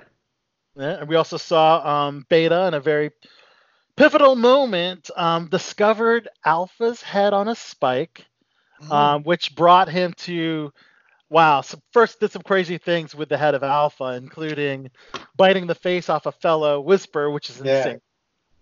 Bringing Alpha's head to I guess was his old apartment, or maybe or was it apartment of uh, one of his fans? I'm not sure. That's where I wasn't sure if it was his apartment or one of his fans' apartments. Um, and then we found out the true identity of Beta Chachi, that um, the man behind Beta it was a country music star in the apocalypse. Yeah. What do you think of that? Well, I thought I heard that um, in Fear the Walking Dead, they actually showed a record That's right. on it. Was There true? was Okay. there was a, there was an Easter egg on Fear the Walking Dead. I actually caught up with that during quarantine and then Oh, saw you? that. Okay. Yeah, yeah. How was that show compared to um, The Walking Dead? Um, definitely not as good. No. actually, it, it actually their their last the second half of the most recent season kind of picked up. They kind of have a female Negan, um, uh, that was introduced in the second half of season five. The first half of season five was pretty bad. Second Yeah. half kind of picked up a little bit, so it got a little better. So for But you to say that, it's got to be really bad. not not on the same level of The Walking Dead, mind you. But so Negan, so um, so so Beta uh, in this uh, apartment, uh, I guess, is uh, decides to um, to stab um, Alpha in the head because she, she was animated as a zombie. Um, because she, you know, obviously to kill a zombie you have to have a head trauma or head injury. Beta puts the knife in Alpha's head, and then takes some of her face off and and sews it onto his existing mask thinking, I guess he's kind of now the alpha beta, you know, I guess, huh? You got that? The alpha Right. beta. He's Yeah. alpha and beta now. Um, why do you think he did that, Chacha? Why do you think he cut Alpha's uh, face onto? Obviously, he was very distraught about losing it uh, because he didn't want anyone to be the next Alpha. In fact, that's why he killed the Whisperer because he, I think the Whisper uh, Beta didn't like the fact that he was being called Alpha. Now, I think he really had a thing for her, don't you think? You I mean, think he he, loved was like, her, an, I an, think. An, yeah, but was it in a loving way, in a sexual way, or just just I don't know, it was sexual. I think he loved her. I don't know, like yeah. he yeah, wanted to bang her like like Negan did.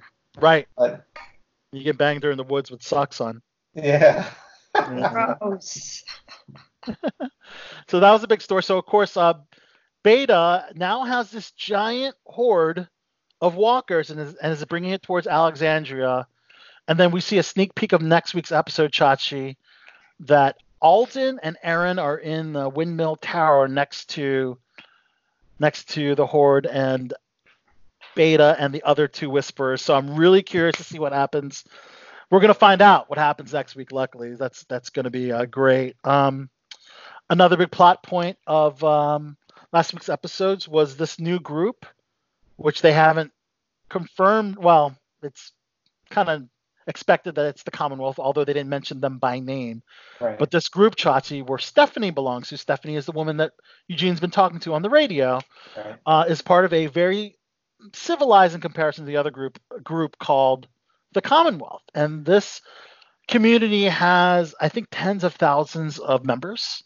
Good. If And- more um, characters, I don't know. They're gonna have they're gonna need a lot of Right. background extras for that. Um, they're also well guarded by these stormtrooper like looking uh, guards. Um, so you're gonna be introduced to the Commonwealth guards. Hmm. But we didn't get to see that yet, but we know they're on our way to meet them. But we saw um, we saw Ezekiel and Eugene and um, Magna, right? There was the three people that were uh, on their way to uh, meet Stephanie. Oh, was it Yumiko or I can't remember if it was Yumiko or Magna. Do you remember Chachi? I'm not sure. Okay. But this is this is the last big story of the comics, right? This is the last major story arc. So they're on their way to meet Stephanie and probably more Commonwealth members. We'll see. But they were stopped by a woman in a bright pink coat, and she's from straight from the comic books. Her name is the Princess. Us. Yeah. The Princess um, was a big part of the comic book storyline, and I believe in the comic book she was from Pittsburgh. I don't believe they traveled to Pittsburgh um, because I don't know. I guess it's possible they didn't really re- talk much about her character. But she's kind of like this loudmouth, um, kind of like a firecracker type of character. Um, so we'll get to see her on on the small screen.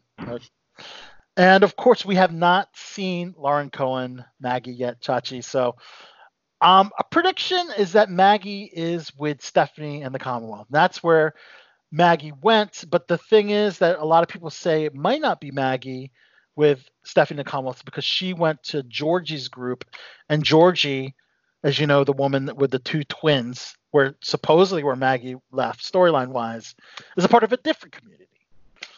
But we'll just have to wait and find out. We don't know.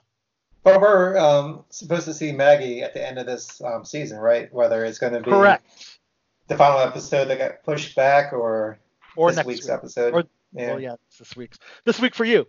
Yeah, this, this Friday night for me. Chachi's got AMC Premiere, Morgan, so he can see he can see The Walking Dead. I can see the future.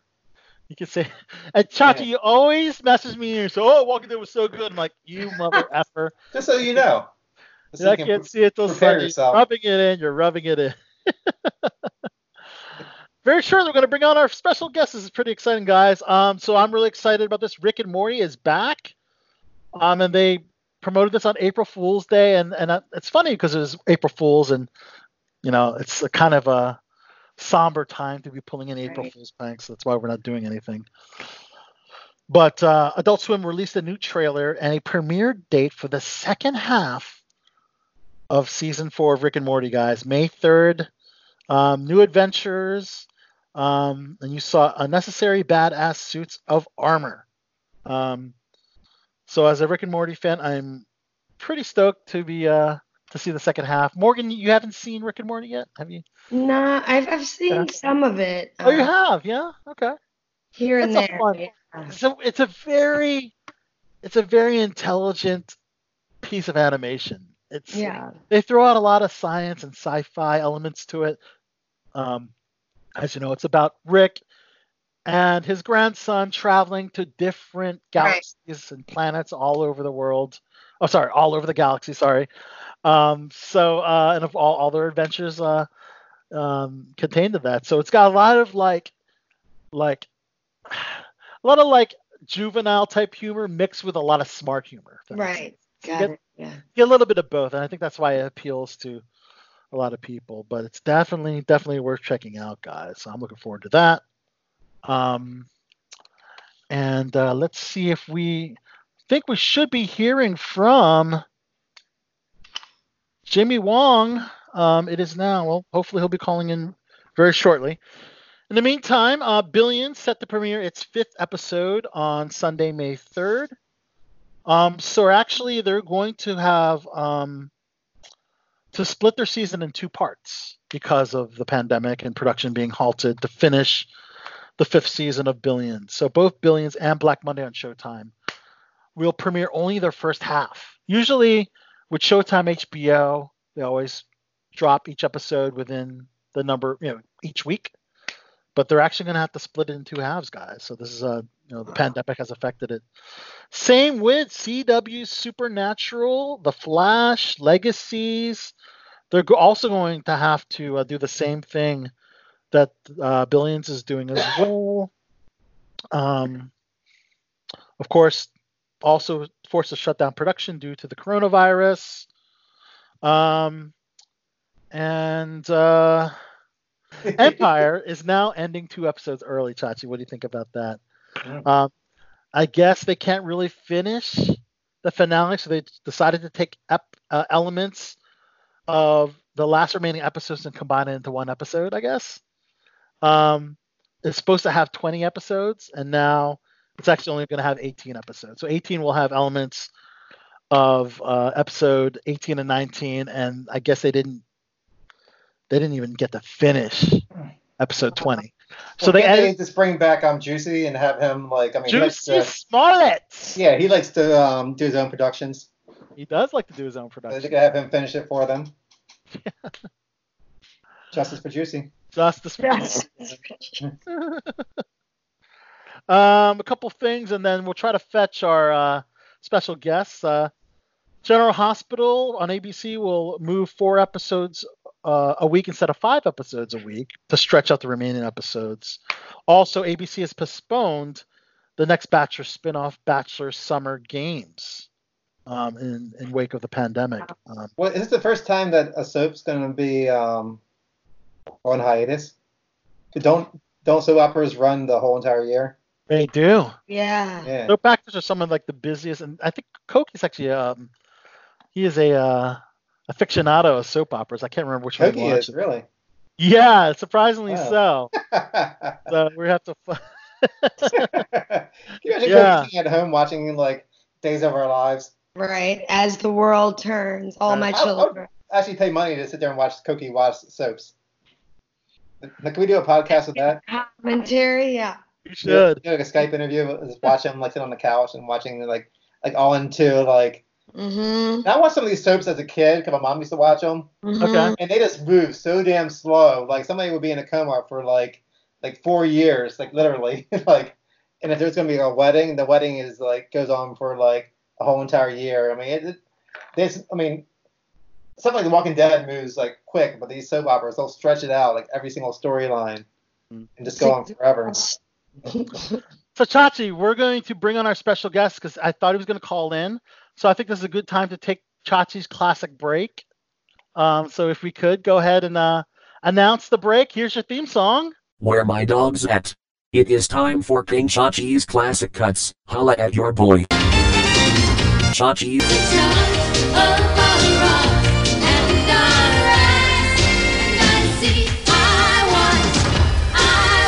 Chachi.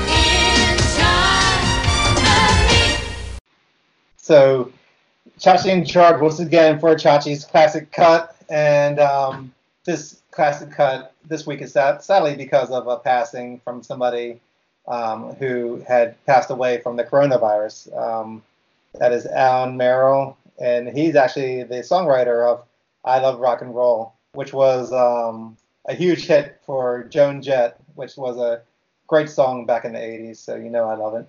Um, so this is actually the song that he wrote. I love rock and roll. So enjoy. Rest in peace. Rest in peace, Alan Merrill.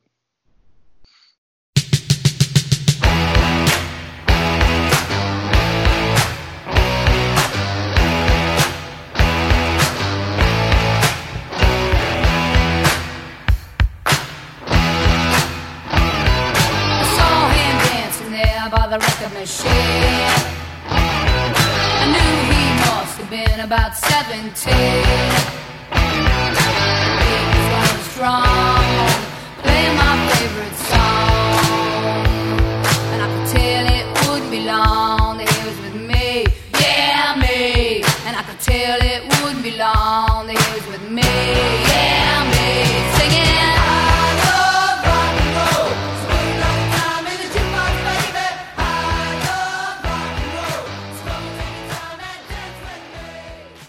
Songs available only on live broadcasts on WMBC and belowthebeltshow.com.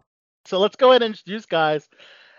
Jimmy, you're our first guest as far as our Skype version of Below the Belt Show. As you know, we were in our podcast radio station. We had to kind of adapt due to the pandemic. And uh, you are our first celebrity guest for our new format, our Skype version of Below the Belt Show. Actor extraordinaire, YouTube host sensation, pretty awesome chef, uh, singer. The list goes on and on. Jimmy, good to have you on Below the Belt Show. Thank you so much. That is very kind of you to list out all of those attributes and to say it so excitingly. Excitedly. Thank you. well, first of all, uh, Jimmy, want to know how you're doing with uh, the pandemic. Um, of course, uh, California state affected, uh, as is the rest of the country. Um, how are you dealing with quarantine and everything going on right now? Well, things so far have been pretty. Uh, I'm very fortunate in that I have the ability to stay at home and um, put everything sort of on freeze for just a little bit. I know a lot of people out there and a lot of my friends as well don't have the comfort that you know a lot of you know what we see sometimes on social media. So it's tough. It's one of those things where I, I just want to stay home and do my best to continue working as much as I can because I do a lot of content online. So a lot of that stuff you can still do from a confined environment. Uh, and so I just no longer go to an office, but my job is making videos for other people out there to enjoy. And so I'm very glad that I'm still able to do that because I think content is one of those things that everyone is sort of on the lookout for, given all the extra free time in front of computers and phones we have. That's a very very good point because, as you know, film and television production has halted.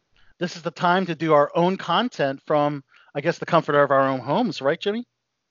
Yeah, and you know, radio and podcasting and all this stuff, talking into a microphone professionally is something that everyone here is very comfortable with, and I think there's a lot of value in that because we're able to provide more voices in the room. And I know for one, I've been feeling, you know, kind of going a little stir crazy just looking at two dogs Haven't we? My goodness. that can't speak back to me all day. So So we gotta say, I mean, your YouTube show is definitely fitting for the pandemic pandemic because a lot of people are cooking um, yes, a lot more than they usually uh, And people are Uh, eating. are eating uh, Yes. in abundance. They're not I- going to restaurants. They have to kind of uh, I use take uh, the- naps just to stop eating. right exactly so if you could uh, tell us about um, um, feast feast of fiction because i think it's uh, if you haven't seen it guys it's a very lighthearted uh, pop culture influence cooking show hosted by jim and i think it's it's brilliant Oh, thanks, man. Yeah, a piece of fiction that was super simple like concept, which is just like, what if you could make the food you see in TV in real life, or the drink you saw in that anime, or that thing you saw in that Pixar movie? And there's food all it. the time in content, and I think it's one of the most satisfying things to watch. I know for one, I'm sure you all know what the feeling is to have like the Food Network on just churning in the background. And just constantly seeing food being made is very satisfying. And it's true, actually. A lot of people are cooking a lot more right now, which is awesome. I think that's actually pretty great. Uh, there are some disturbing statistics about staying inside for this long, but if one of the positives is like we're all making more food, then that's great. And experimentation is something that we always like like to encourage on the show. And also, the recipes are ridiculously simple when you break it down, so anyone can cook. I'm sure you all are doing your fair share as well. Yeah, I, I did it myself actually. Morgan, you actually bought the ingredients for uh, Jimmy's uh, spinach puffs, right? Yeah. Hi. Oh. So, um, big, big. I'm a huge, huge Disney fan. Oh, Um, amazing. so I'm super excited to Which see we'll be you. getting in, into Mulan. to later. see you in Mulan. Um, I've seen the cartoon version more times than I can. I could probably sing all the songs. But when Al sent me the link of of you and, and what you've done, and he sent a list of a couple of recipes, I was like, oh my God, Kronk's Spinach uh, puffs. spinach puffs. I was like, hello, Emperor's New Groove. Like, that is such an underrated Disney film It's hilarious. And I I actually, agree. I, my boyfriend and I, we went out, we got the stuff. Um, it, I probably will be making those tomorrow. So, um, and just your whole, like, your whole take on it, you guys like kind of dressed up and you did the characters' voices. Like, it's just, it's great. Like, I, I literally was sitting there going, wow, like, who would have ever thought? You can make Baby Yoda's bone broth. And I saw that your mom on there, like, and like you did the whole traditional Chinese recipe of it. Like, I just thought that was so great. Like, Thanks so much. Yeah. Yeah, there's something really fun about doing stuff from things that make us happy as kids. Because I don't know if you guys realize this, but our, our world is a big recycling bin of nostalgia at this point. Uh, so Yeah. we have a lot of obviously. I mean, we're we're. I mean, Marvel comics, right? Like comics. they're We the love it. All of us world. love it. We all love Marvel. I think a lot of Mhm. it is like as kids we grow up and we like this stuff and we think it's cool, but it's not really that cool to other people. And now that we're adults and we're able to like buy a figurine if we wanted and put it in our room and no one can tell us no, Yes. our love has exploded. Right. Especially if we can share it online. So Feast of Fiction sort of harkens now we're that. worked for the money. Yeah. Amazing. But So you, ha- like, you you take have su- a you take suggestions. everything in pop culture. I'm sorry. Go ahead, Chachi. I was talking Yeah. over you. Yeah, he has like a, a recipe for everything you can think of in pop culture. I mean, there's like like Harry Potter's um, butterbeer. There's Yes. um Um, there's the, the Oh, spell yeah. book from um, Hocus Pocus. You Oh make, like, a- yeah. you know, like it's it's a, it's just amazing. Like every show you can think of that you would enjoy, there's like a recipe from like Ecto Cooler. Make her an Ecto Cooler from Ghostbusters. I love it. he's Yeah, got like- Bob's Surprising. Burgers on there too. Like, The moment great. you start listening or thinking about your shows, you're like, wait a minute, is there food in there? You're gonna come up with a lot Yeah. of things. It's Do you just it's a very popular thing to draw and have food in movies and TV and, and comics and stuff. like I might get diabetes just from your recipes because like, there are a lot of cakes I'm too. There's tons of sweets. Yeah, there's like nothing really, but I love it. Hey Jimmy, have you done the Game of Thrones pies? I know pies were very popular in Game of Thrones. We've done a couple of things from Game of Thrones. Uh, Nice. And actually, it's funny that you mentioned Kronk spinach puffs because those are actually in our upcoming cookbook, as are uh, two Game of Thrones recipes. We've done. Oh, Sansa has this amazing uh, lemon cake that she loves, and so we did our Yes. own variation. I remember that. the lemon cake. Yeah. Yes. And then in the show, uh, um, uh, meat pie. What's the guy's name? The little baker boy. He makes these direwolf breads for Yes. Arya. So Like we recreated that empanadas, as right? well. Yeah. yeah. I mean, I I see like love it. USS Butterscotch from Stranger Things. I mean, this is Oh yeah, the USS Yeah. Butterscotch. Yeah, So you know, who it's makes- too, but what's that? who comes up with these ideas for these um, different recipes? We're honestly very lucky in that we have a lot of viewers that are super on top of requests and they'll always pop up in the comments and say the Oh, things. And when something new pops up we're like hey pop culture says we should do x or this. It's like great let's go right to it. Um, and you know we love to sort of harken back to some of our favorite franchises. Like i love pokemon. I love steven universe.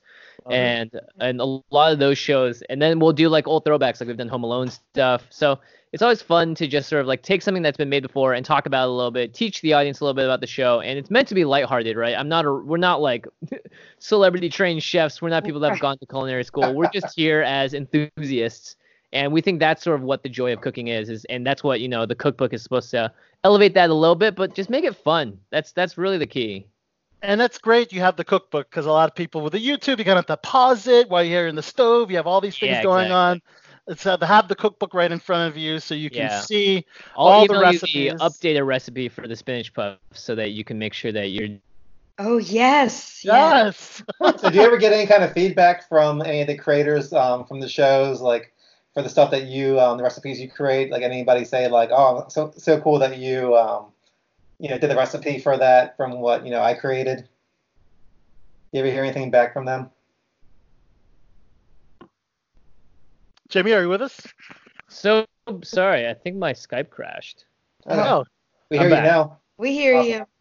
Oh, there's nice. your video. and I see you now. Yes. You guys can see me? Sweet. Yes. You see us? welcome. Yes. Oh, that's weird. I was talking to I- just I guess empty can- boxes the whole time. I was like, oh, can- there are people here. We, we can actually make our uh, introductions. I'm Al Soto. Hello. And we have, of course, I'm The one and only- Morgan Fabulous or just Morgan. I don't know. Fabulous is a pretty good last name. Yes. I'll keep it. Chachi, if you could go back to your question because I know we uh Yes. after Josh. Oh, I was Skype wondering, crash. like from all these recipes that you post, do you ever get any kind of like um, feedback from any of the um, shows creators who like may have created this um, recipe Yeah. this? Speaking speaking of Steven Universe, Rebecca Sugar, who's written a lot of this, who's the showrunner and uh, and has written like a lot of the songs and stuff for the show, uh, Right. um, has seen our stuff. We know that for sure. We know that the people that made the Legend of Korra saw it as well because they shared Oh, our recipe on Tumblr. So we we know for sure that people like. It's hard for you know sometimes when these things pop up, it's hard for them to miss it. They, when 20 people all of a sudden tag you in something, you're gonna click the link. So it's always awesome to see to know that these people have seen the videos, and that for us also like puts the pressure on to make sure that we do it justice. And what's great, there's no copyright for recipes based on pop culture things, right? There's you never Yeah. got to so you can actually create anything based because it's not you're, you're not actually taking their property, you're making your own original dish based on that um I guess Yeah, uh, yeah, yeah, yeah. yeah. It's true. I mean, like they said, hey, we ate a donut. It's up to you how to make the donut, and it's. I don't think you can ever copyright a recipe. Recipes have been around since the dawn of time. So, right, I think you're Right. Right. like you, Oh, everyone, yeah, I didn't copy it. I used one half teaspoon less. Duh, it's totally different. right. Chiseled into rock. Yeah, so I saw. Birds of Prey uh, recently. Obviously, it's also on. Oh yes. quarantine. You can watch it on uh, on demand. Uh, she was all about these uh, bacon, egg, and cheese sandwiches. Uh, Yes. that, that could be a fun one if you haven't tackled that one yet. I was thinking. That absolutely is, yeah, It's and it's on on- our list. We have an exhaustive list of Stuff. Oh, cool. It's got to be like ten pages long. We thought when I first did the show, I was like, this is gonna last like twenty episodes, then we're done. Eight years later, in Yeah. the cookbook, we're like, all right, there's still more recommendations coming, and we actually can never finish all of them. Like, there's no way, I don't think. So that's that's part of what's been a fun part of the journey too. I love it. And your uh, show uh, has received streamies. Streamies are kind of like the the Emmys of the uh, the YouTube world, I guess, or the streaming platforms. Do we still have Jimmy? I know that his image is left. I see him, but I don't hear him. Jimmy, Jimmy, Those. Oh, Yeah. you're back. you're back. Jimmy? We Yes. lost your we lost your connection for a second. This is what happens when my internet tries to load three people at once Oh. on the Skype call. I don't think it can handle it. um, I guess I yeah. The question I had was uh, oh no no I, I was just making a comment that Streamies. the streamies uh, that, that that you your show had run won several streamies, which is kind of like the the Emmys of the of the YouTube world, I guess, right? Yeah, it's interesting. there, are, you know, there are award shows as well Yeah. uh, when it comes to YouTube stuff, and turns out they're kind of just like the award show that we see on TV, but just way smaller and organized by totally different people. But same sort of deal. uh, a lot of like, I, you know, for me, it's like a great excuse to wear a suit and show up and and like you know hang out with a bunch of other my friends and people that I know Yes. or, ha- or respect in the industry. So that that's always nice, and, and opening doors for more collaborations is always really great too. Great. I mean, I see here you got 15 million views for your um, Minecraft cake. Yes, that was like one of our first videos we posted, and we've Yeah. updated it since. Uh, but that one, just for some reason, back in the day, there was not that much going on, so it just went went nuts and just picked up views and picked them up. 15 million. Wow, So Yeah. that's incredible. That is amazing. That is absolutely amazing. All right, so I guess we'll switch gears to to, to Mulan because uh, this weekend would have been um, the Uh. premiere. Uh, I guess not, well, not necessarily the the, the theater re- theatrical release Yes. uh, weekend Ah. of Mulan. Would have been last Um, Friday. Yeah, it would have been. It was the last Friday. Okay. Um, your thoughts, obviously, uh, because there were rumors that they were thinking about putting on a Disney Plus for people to see. I think enough people tweeted that idea that it became a rumor. Uh, I, I think Yeah. this movie, this movie for me, I, I want to see it in the theater, and that's I love Yes, movies and I yes. love cinema. Um, yes. you know, I'm a film nut, and uh, watching the way that they use certain lenses on set, and there's even a picture I think on the director's Instagram of this massive. They called it their Lawrence of Arabia lens, uh, just to create this incredible, beautiful shot of someone like that looks like they're a million miles away, but they're in, in focus, but the whole world around them, you know, is like all like it's hot, so like you can see the heat wave shimmering off the ground. It gives one of those awesome effects, and that's the kind of thing that you want to watch in a movie theater. So I, I I'm pretty sure that it's still full steam ahead for that. Now I can't speak for anyone, but I this is a movie that I think everyone should watch in the theater, and then later on TV, sure. Of course. Yeah, because a lot of people are quarantined. They want they want some content. They want things to see, but you got to give them the theater theatrical experience of, of a movie of this scale. I mean, this Yeah. is, yeah. And we we've all seen like giant st- sci-fi movies on the big screen. We've all seen Yeah. Quentin Tarantino movies on the big screen, and they're the and there are filmmakers that want you to watch it on the big screen. And Niki, the director, is definitely one for this too. And now some people have complained for about like you know like the Lion King when Uh-huh. they uh, remade the Lion King to live action that it was really too close to the original cartoon, so it's kind of pointless. But I heard Yeah. this this movie is actually going to be um, kind of different than the cartoon, right? Yeah, if you look at any of the trailers, it's Yeah. pretty obvious from the get-go that it's it's its own movie. Um, and that's great. You know, it's it's one of those things too with the remix. It's like damned if you, damned if you don't. It's like Right. oh, they made it too close. Oh, they didn't make it close enough. Right. Uh, for me, I like movies as like individual things. Um, and sure, they can have a whole history in the past, but like the kid that's nine or ten that's gonna go see this movie has no idea about the original, yeah. and this is gonna be their entry point into this story. And so if they, in, in I'm glad that they can have both. You know, so uh, for me, I'm always a fan of more diversity, obviously. Right, obvi- obviously, obviously, and I'm glad, and I'm glad they didn't whitewash Mulan. I know. Thank It's, you. oh boy. Thank you. Look, maybe if, if this movie was made like 10 years ago, who knows? But unfortunately, you know, I mean, like, look, we we're, this is the same world that now has Black Panther, so I, I think it's it's exciting to have you know different hero stories in all sorts of different cultures because that's cool. Humans are crazy. Look how diverse and crazy we are. It's awesome. But I was kind of hoping for um, Cameron Diaz to play uh, Mulan. So I. No, if anyone, it's going to be Scarlett Yeah. Johansson. That's right, the, right, exactly. Gotcha. That's Well, the tell- only. That's. I might even put my vote in for that. You know, if it was a joke vote, and if I knew it wasn't going to count. Well, your thoughts of working on such an amazing project. I'm looking at this cast right here. Um, you play uh, one of the friends of, of Mulan, Yes. uh, who's played by Liu uh, Yifei. Fei. Thank you for the pronunciation if I missed. it's tough. But uh, yes. We call her Cece. It's a lot easier. Cece, nice- okay. There you yeah, go. Yeah, yeah, very nice, cute nickname. It works. Uh, yeah, so um, one of my characters is one of the few ones that are from the original, uh, as you obviously know if you're a fan of the original. There's like three friends. One of them looks like Baymax.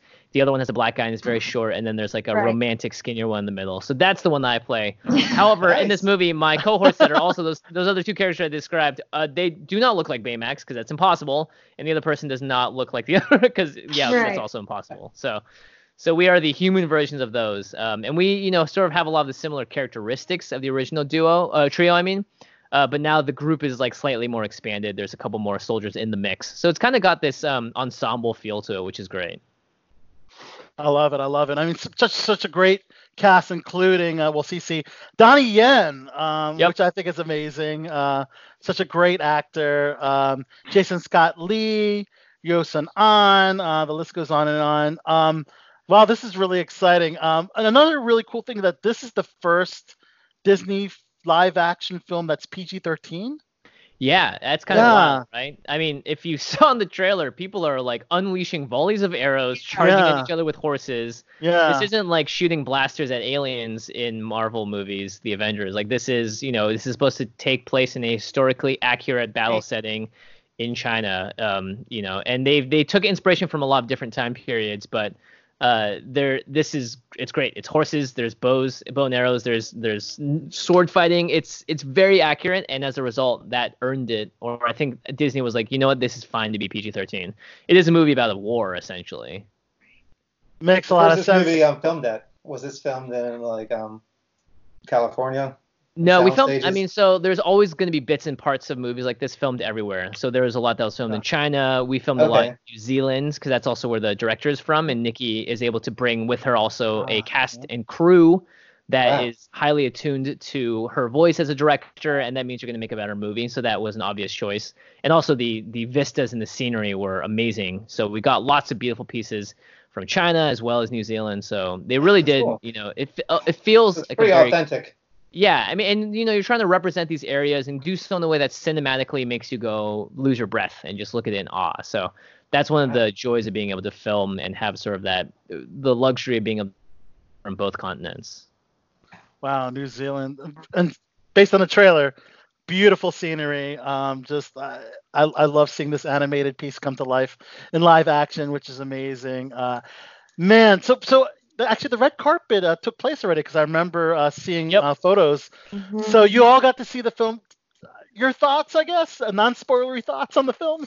Uh, so there have been like, actually a bunch of reviews online of the people that first went to see it, and so you can definitely look at Twitter for that. I, I mean, obviously I'm gonna like the movie, but I think I like it for the right reasons. You know, I, Yeah. you know, the first time I, the first time I you watch it, you just want to focus on yourself the whole time, and you kind of forget the movie. But I actually didn't do that. It was crazy. I was just focused on the story and the scenery and how beautiful it was and how clear the story was, and and like Yeah. for me also like thinking about how inspiring it was going to be to little kids was very heartwarming as well because it was this was a message that rang really true and didn't have any false pretenses about it it's told superbly well um, the filmmaker if you've ever seen any of other her other movies you'll get a sense of someone that knows how to have an honest storytelling um, you know just style to their work and so Niki Caro has done Niki Caro. the whale, yes. ri- the whale rider, uh, uh, and McFarland USA, and um, North Country. So there's a lot of, of great things that she's done.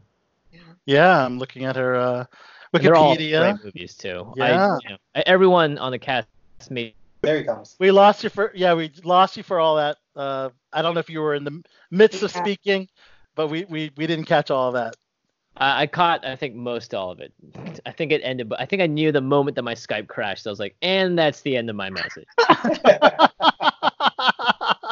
I'm just gonna look up stuff on my phone if I need to look something up because I don't want to overload the internet. I guess.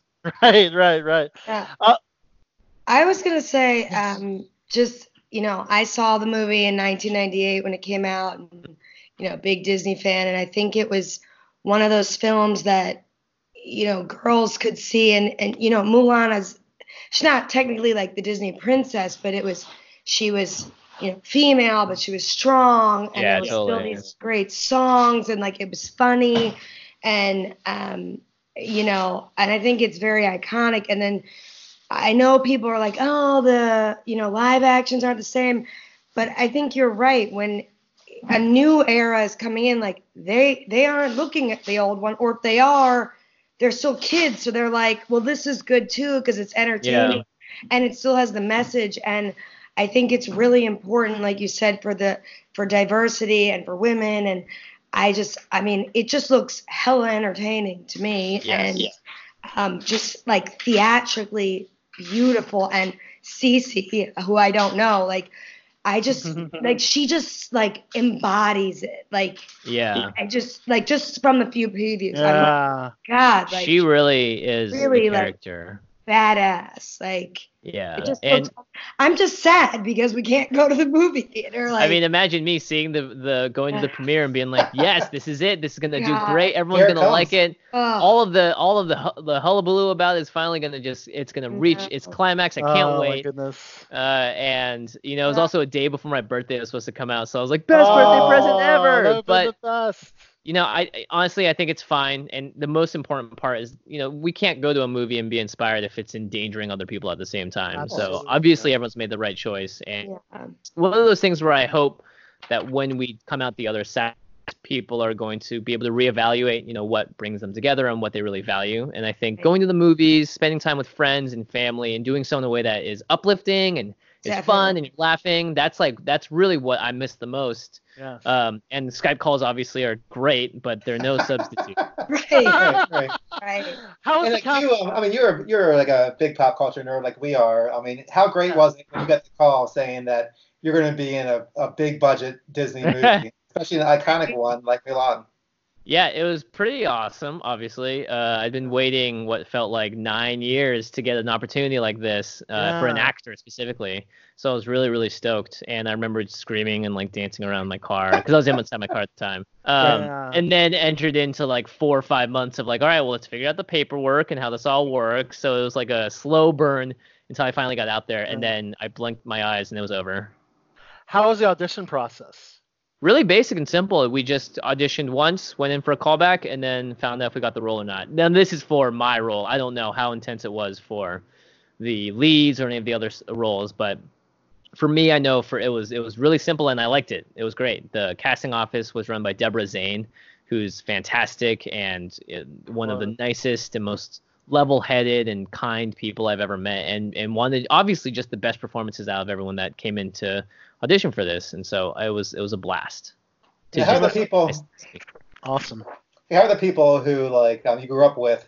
How do they act um, towards you, knowing that um, you, you got this movie? I mean, are there some haters, or you got people coming out of the woodwork who like, oh, like remember me? I sat behind you in uh, geometry class. I remember the first after I announced that I had gotten the role on Twitter, which was like five or no, it was actually longer than that. It was almost like almost a year after I, I found out, but I wasn't able to say anything. Right. I was I remember being like, man, I got more emails today than I've ever gotten in my entire life. But everything's been positive, yeah. you know. And I'm I, I'm just happy that I know that the product at the end of the rope is great, and that people are gonna like it, and people are just going to enjoy it because it's a good movie. It's not, you know, it's telling a story faithfully, and it's doing so Mm-hmm. with a lot of style, and obviously like adapted and made for this generation of viewers. I love it. You got another big uh, animated feature coming out, Jimmy. Uh, Wish Yes. Dragon. Well, who knows, honestly. Which, uh, I'm a small fry. I don't get to make these decisions. I assume that the people choosing release dates are far more qualified than me, and I leave it in their highly intelligent hands. but you're with John Cho and Constance Wu, two great actors right there. Love John Cho. I think he's fantastic. Um, what can you tell us about uh, your role in uh, Wish Dragon? Wish Dragon is uh, by Sony Pictures Animation. It is a modern telling, sort of retelling of a a very classic tale where a, a tale where a kid in Shanghai um, finds a magical teapot, and in that teapot is a dragon that is going to grant him three wishes. And so, what is he going to do with that power? How is he going to navigate his life in this modern world, as well as his uh, real life concerns and and things that he's trying to get over with this sort of situation? Um, and it's beautifully animated. It was done in conjunction with Chinese studios as well. So uh, in China, I believe, and I don't know if this is for sure, but I'm pretty sure it is. Jackie Chan is going to be the voice of the dragon, where Oh, John cool. Cho is the voice of it here. So uh, uh, it's um I, I play the voice of the main guy, the the kid that finds the teapot. Um, and I love it. I this movie's been in the works for quite a while. Animation is such a long, difficult journey, and I was able to visit the studios in China actually the last time I visited, and it was great seeing everyone um, still in high spirits, and the the project was coming along super super well. So I'm really excited, and again for this. Now, given the extra circumstances that we're seeing today, who actually knows when this movie is going to be released? I feel like so much is up in the air that even the release dates that we've been that have been put forth for like Fast and Furious and the other movies that have been delayed, who actually knows? so if anything, Mm. Yeah. I think it's important just to be excited and just to, you know, again, like I said earlier, I can't wait for us to be able to re-enter into public life because we're gonna Yes. really prioritize what matters. And movies, let's go to the movies. I'll We go to the really movies, need this right now, man. Of course, the pand- the pandemic has affected all of us, um, and it's it's certainly disheartening. Um, your thoughts on uh, potentially 100,000 Oh, deaths number in the U.S.? Yes, I mean, 240,000 was the last issue. I mean, where do we even begin? Uh, there is a lot of information flying around constantly, Yeah. and every single person on this planet is getting their news from a different source. Some Right. places more than others, some places less than others, some places Right. more specifically in certain areas of the United States, you know, and some places entirely online. I think the main thing is just to focus on what you're doing and how you can uh, the the famous Fred Rogers quote, which is look around. There's always going to be helpers. Look for the helpers.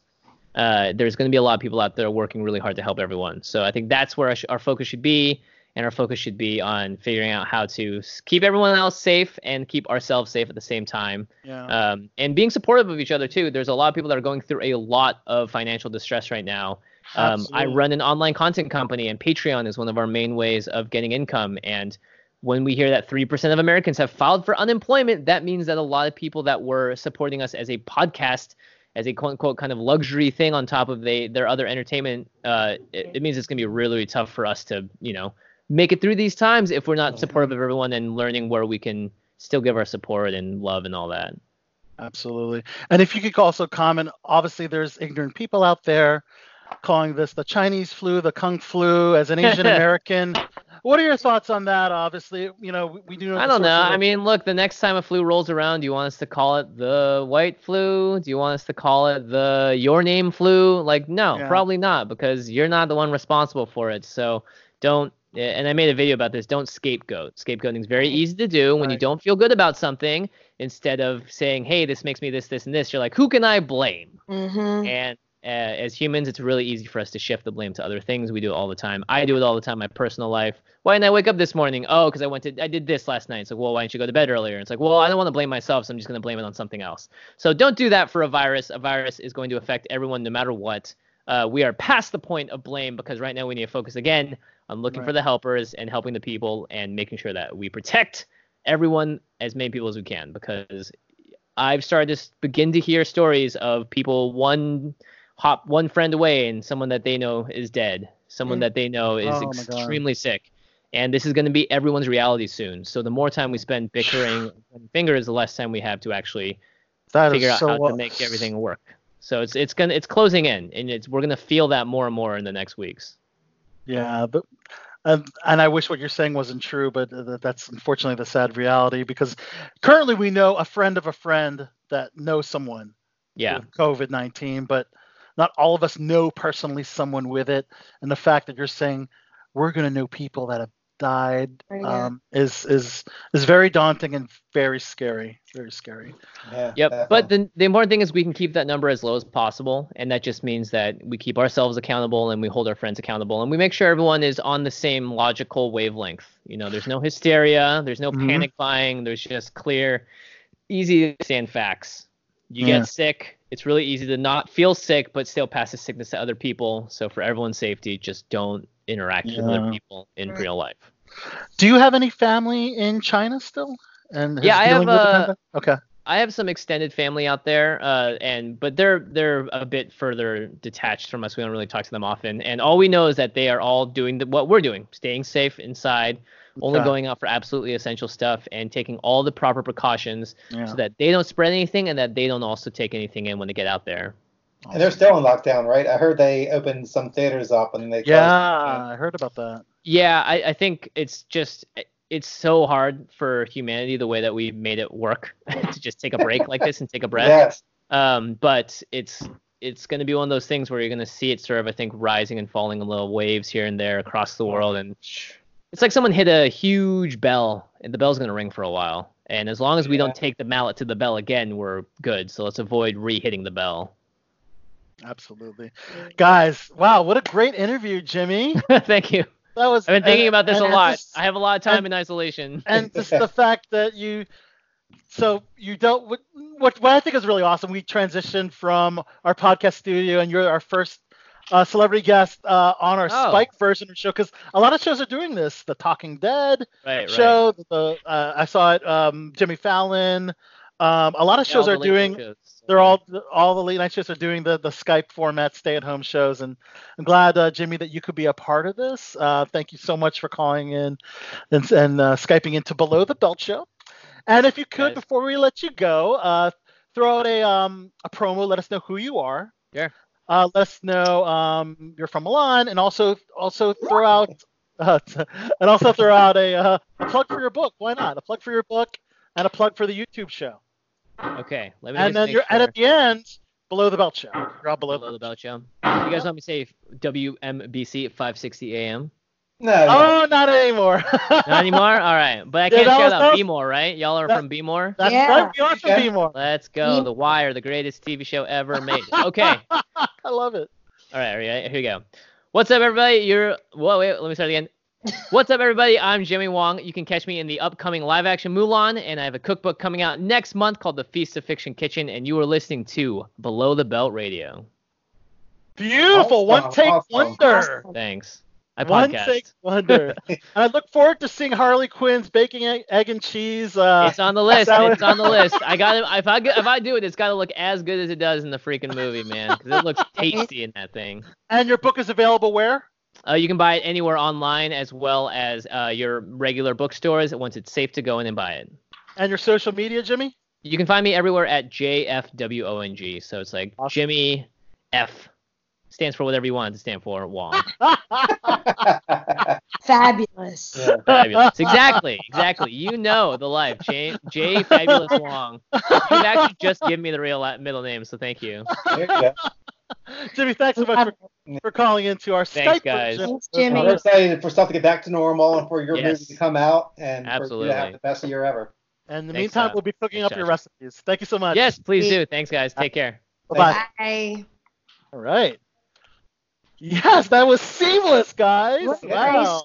nice. What a I nice. love how things work night. out. It's seamless. So that, that was really cool.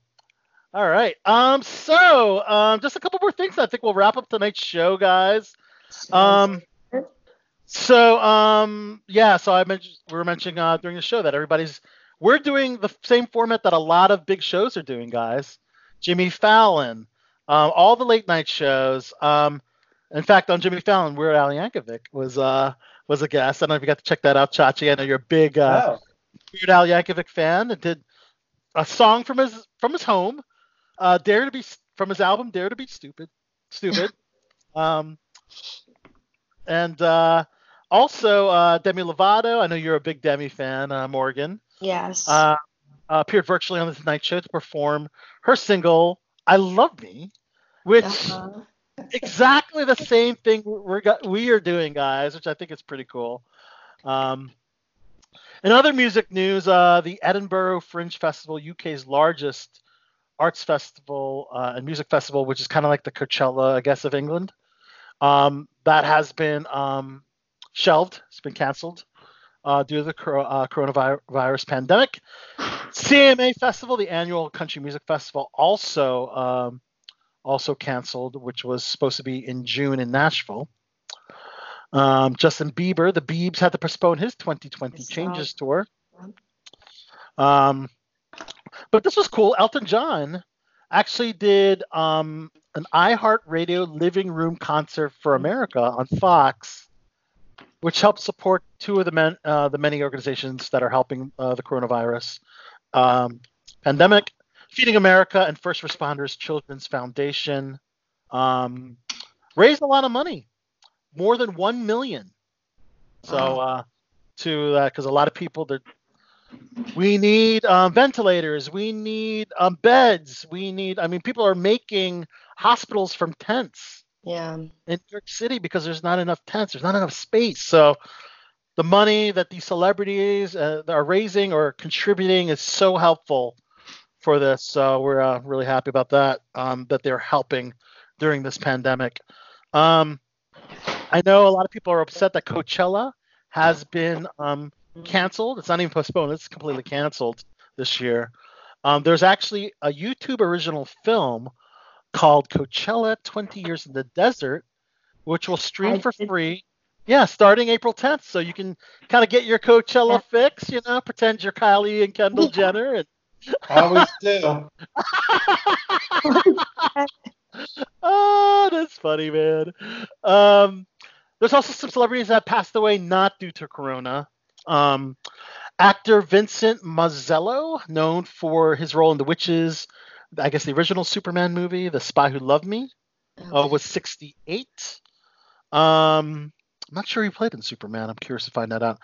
Anton Coppola, um, who is um, the uncle of Francis Ford Coppola, Uh, died at the age of 102. Wow. Yeah. Um, actor John Callahan, known for his roles uh, on the daytime soap opera All My Children in Santa Barbara, died after a massive stroke at the age of 66. David Schramm, veteran character actor known for Wings, passed away at the age of 73. Uh, Fred Curly Neal from the Harlem Go- Globetrotters um, had passed away at the age of 77. No cause of death was provided for that. Um, one of the direwolves from Game of Thrones, one of the dogs that uh, I guess portrayed the direwolf, because I think the direwolves were actual dogs when they were Yeah. puppies, but then they had to resort to CG uh, Right. wolves Right, yeah. because that's kind of a risk putting a live wolf on set. Right. Uh, but there was a dog, yeah, there was a dog that um, an actual dog used um, on the Game of Thrones program, um, and uh, the dog's name is Odin. Mm. Odin, um, which was sad. Um, so this was the one that I skipped because this is um, we're supposed to have Koki on tonight. Um, a few years ago, several years ago, I guess, on Below the Belt show, we had an in-studio guest who is uh, kind of known in the um, the boxing world because she is the uh, ex-girlfriend and the mother of three children of three of this boxer's children, and that's Floyd Mayweather. Uh, his ex name is Josie Harris. Josie Harris um, sadly passed away, found dead in her car. Yeah, uh, with no evidence of drugs or suicide at the scene.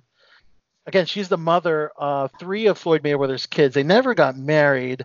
She was unresponsive when she was found, and uh, it's really sad because we had Gina Jeppy, our friend Gina Jeppy, and Koki in studio along with myself, and Josie was in studio. Josie is a friend of Gina Jeppy's, and Dr. Licolatopus, Koki, um, showed his skills on Josie's finger.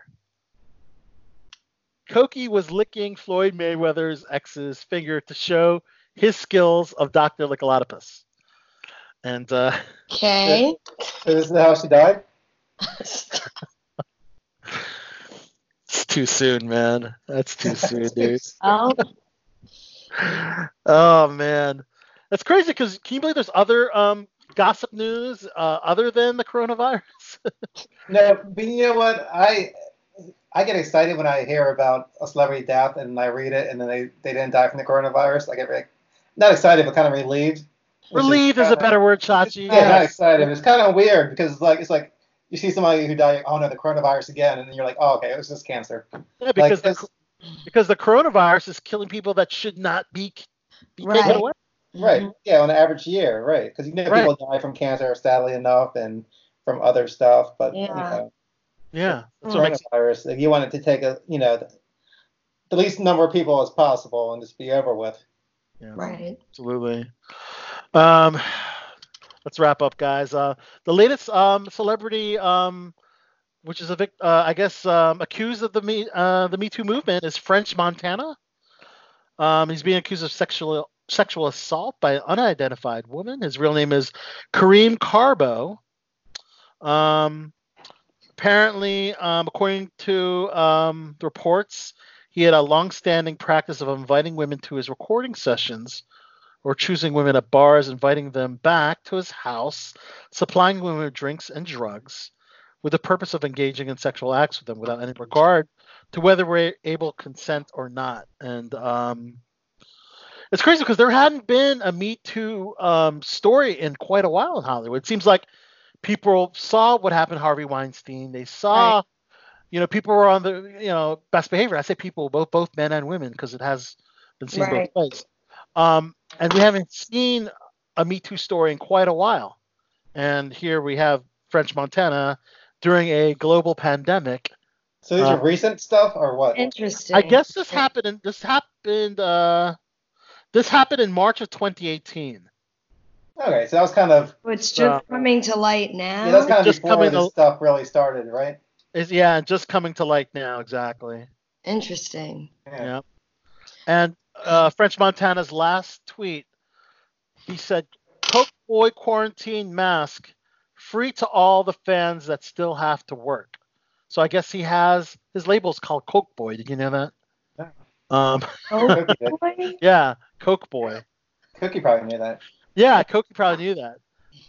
So Okay. celebrities have celebrities having babies include uh, Rachel Bloom, uh, from the star of Crazy Ex-Girlfriend, country singer Maren Mo- uh, Maren Morris welcomed the new baby.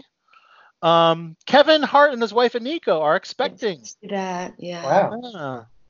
Also, Meghan McCain, John McCain's daughter, is Mhm. expecting uh, as well.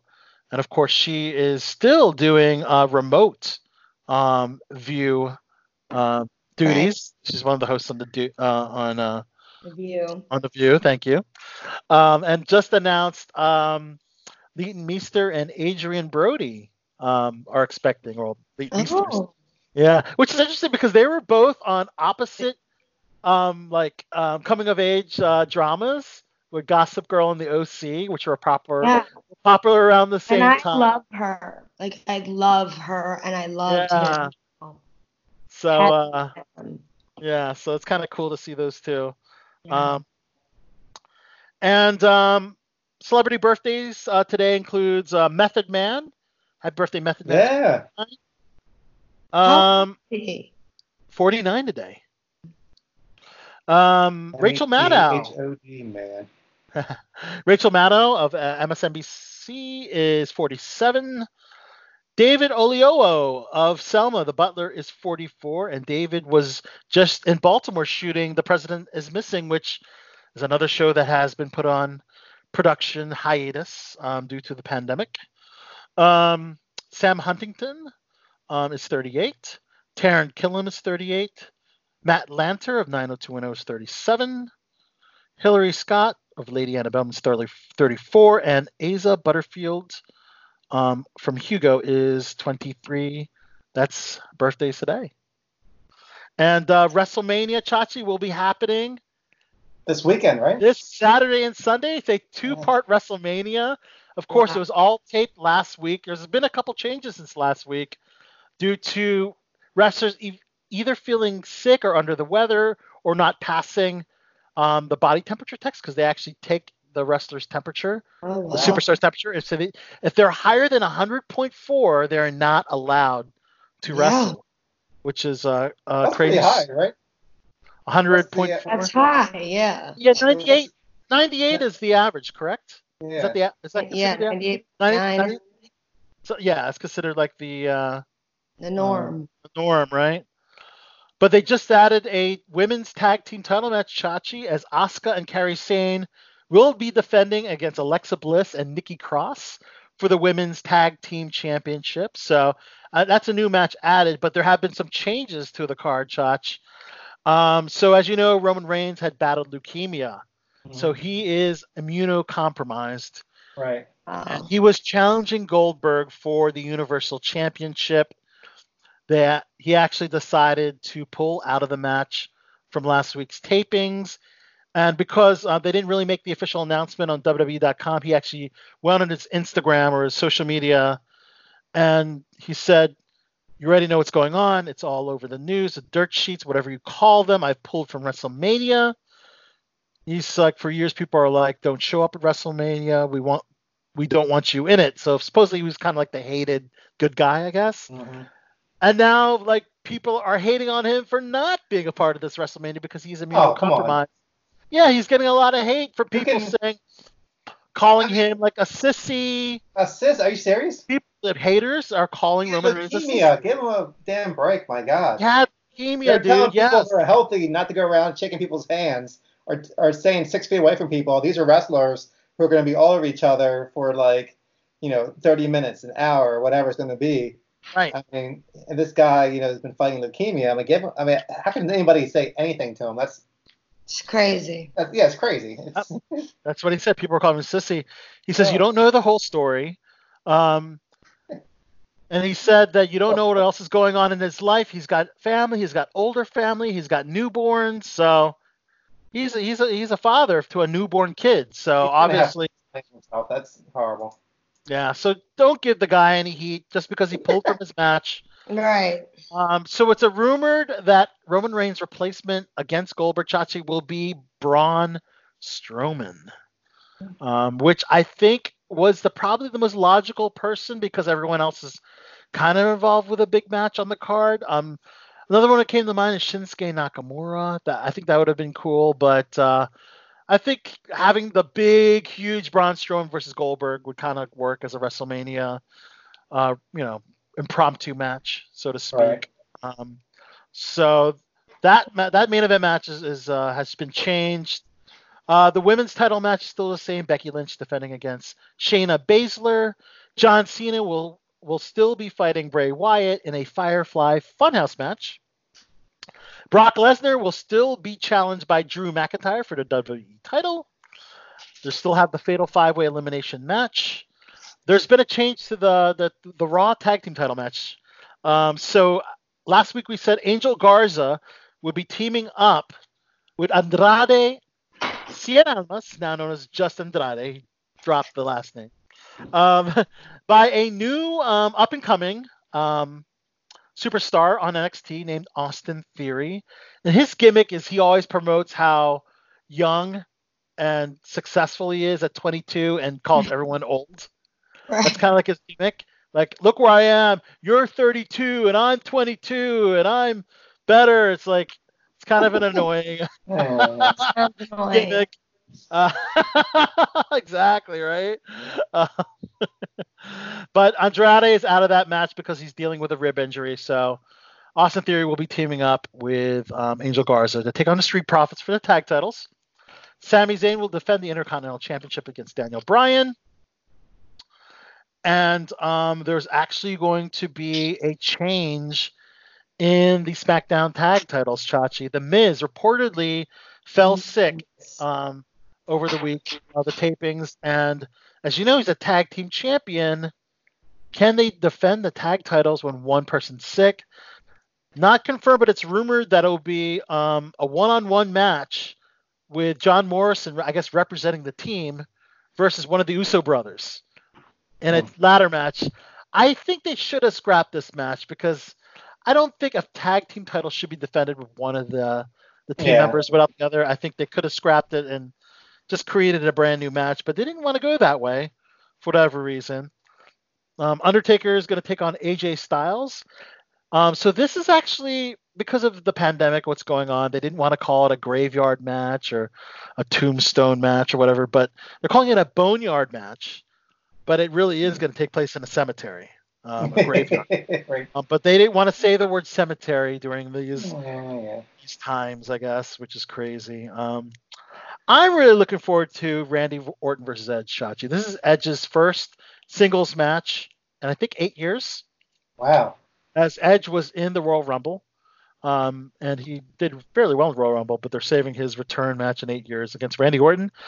Really good build for that match. Um, also, Aleister Black versus Bobby Lashley, and King Corbin versus Elias. So, and Otis versus Dolph Ziggler. So that's your um, that's your WrestleMania card as it stands right now, Chachi. Some changes due to wrestlers feeling sick, and um, you know Yeah. it had to happen. You know, it had to happen. Well, Um, I mean, normally for WrestleMania, people come out on their deathbed just to be on WrestleMania. It's such a huge event.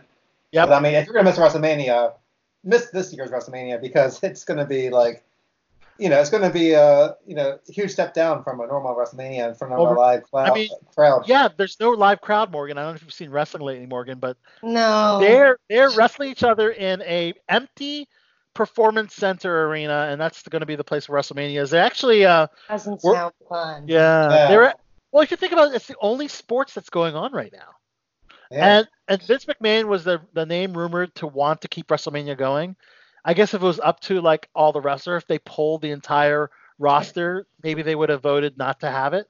right. Right. But they number one is the only sport right now, but number two, wrestling is a sport that's based on storyline, and hmm it's kind of hard to postpone a storyline and a feud. That Right. makes sense. Yeah, they could have they could have like changed it around and had like it be a different pay per view, or maybe move like even like I don't know like one of the other um, pay per views like throughout the year, move it to you know what would have been WrestleMania, and then switch WrestleMania later on in the year, and have that be WrestleMania. That's true. They could have had it later in the year. They could, and yeah, just change change the title, right? Yeah, have- you change the title the and have have different matches than what you would have had, of course, because the storyline. Well, they, they already started building those matches. That's the problem, and they're WrestleMania cal- caliber matches. If you think about it, we haven't seen Edge wrestle in eight years. They they kind of want that on the, ma- the Mania. yeah. Um, um, so they polled fans. Um, they're thinking about having fan reactions on like, kind of like what we're doing now. They'll have Oh, like, like maybe some social media. fans, yeah, Mhm. have it watching via Skype or social media, and they'll have the fan reactions kind of like pop up while you're watching a match. What do you think of that? Do you think that would be uh, cool or distracting or? Oh man. like like a like somebody tweeting about it about the match. maybe tweets on the bottom or Someone's actually face, like, Ah, I don't know.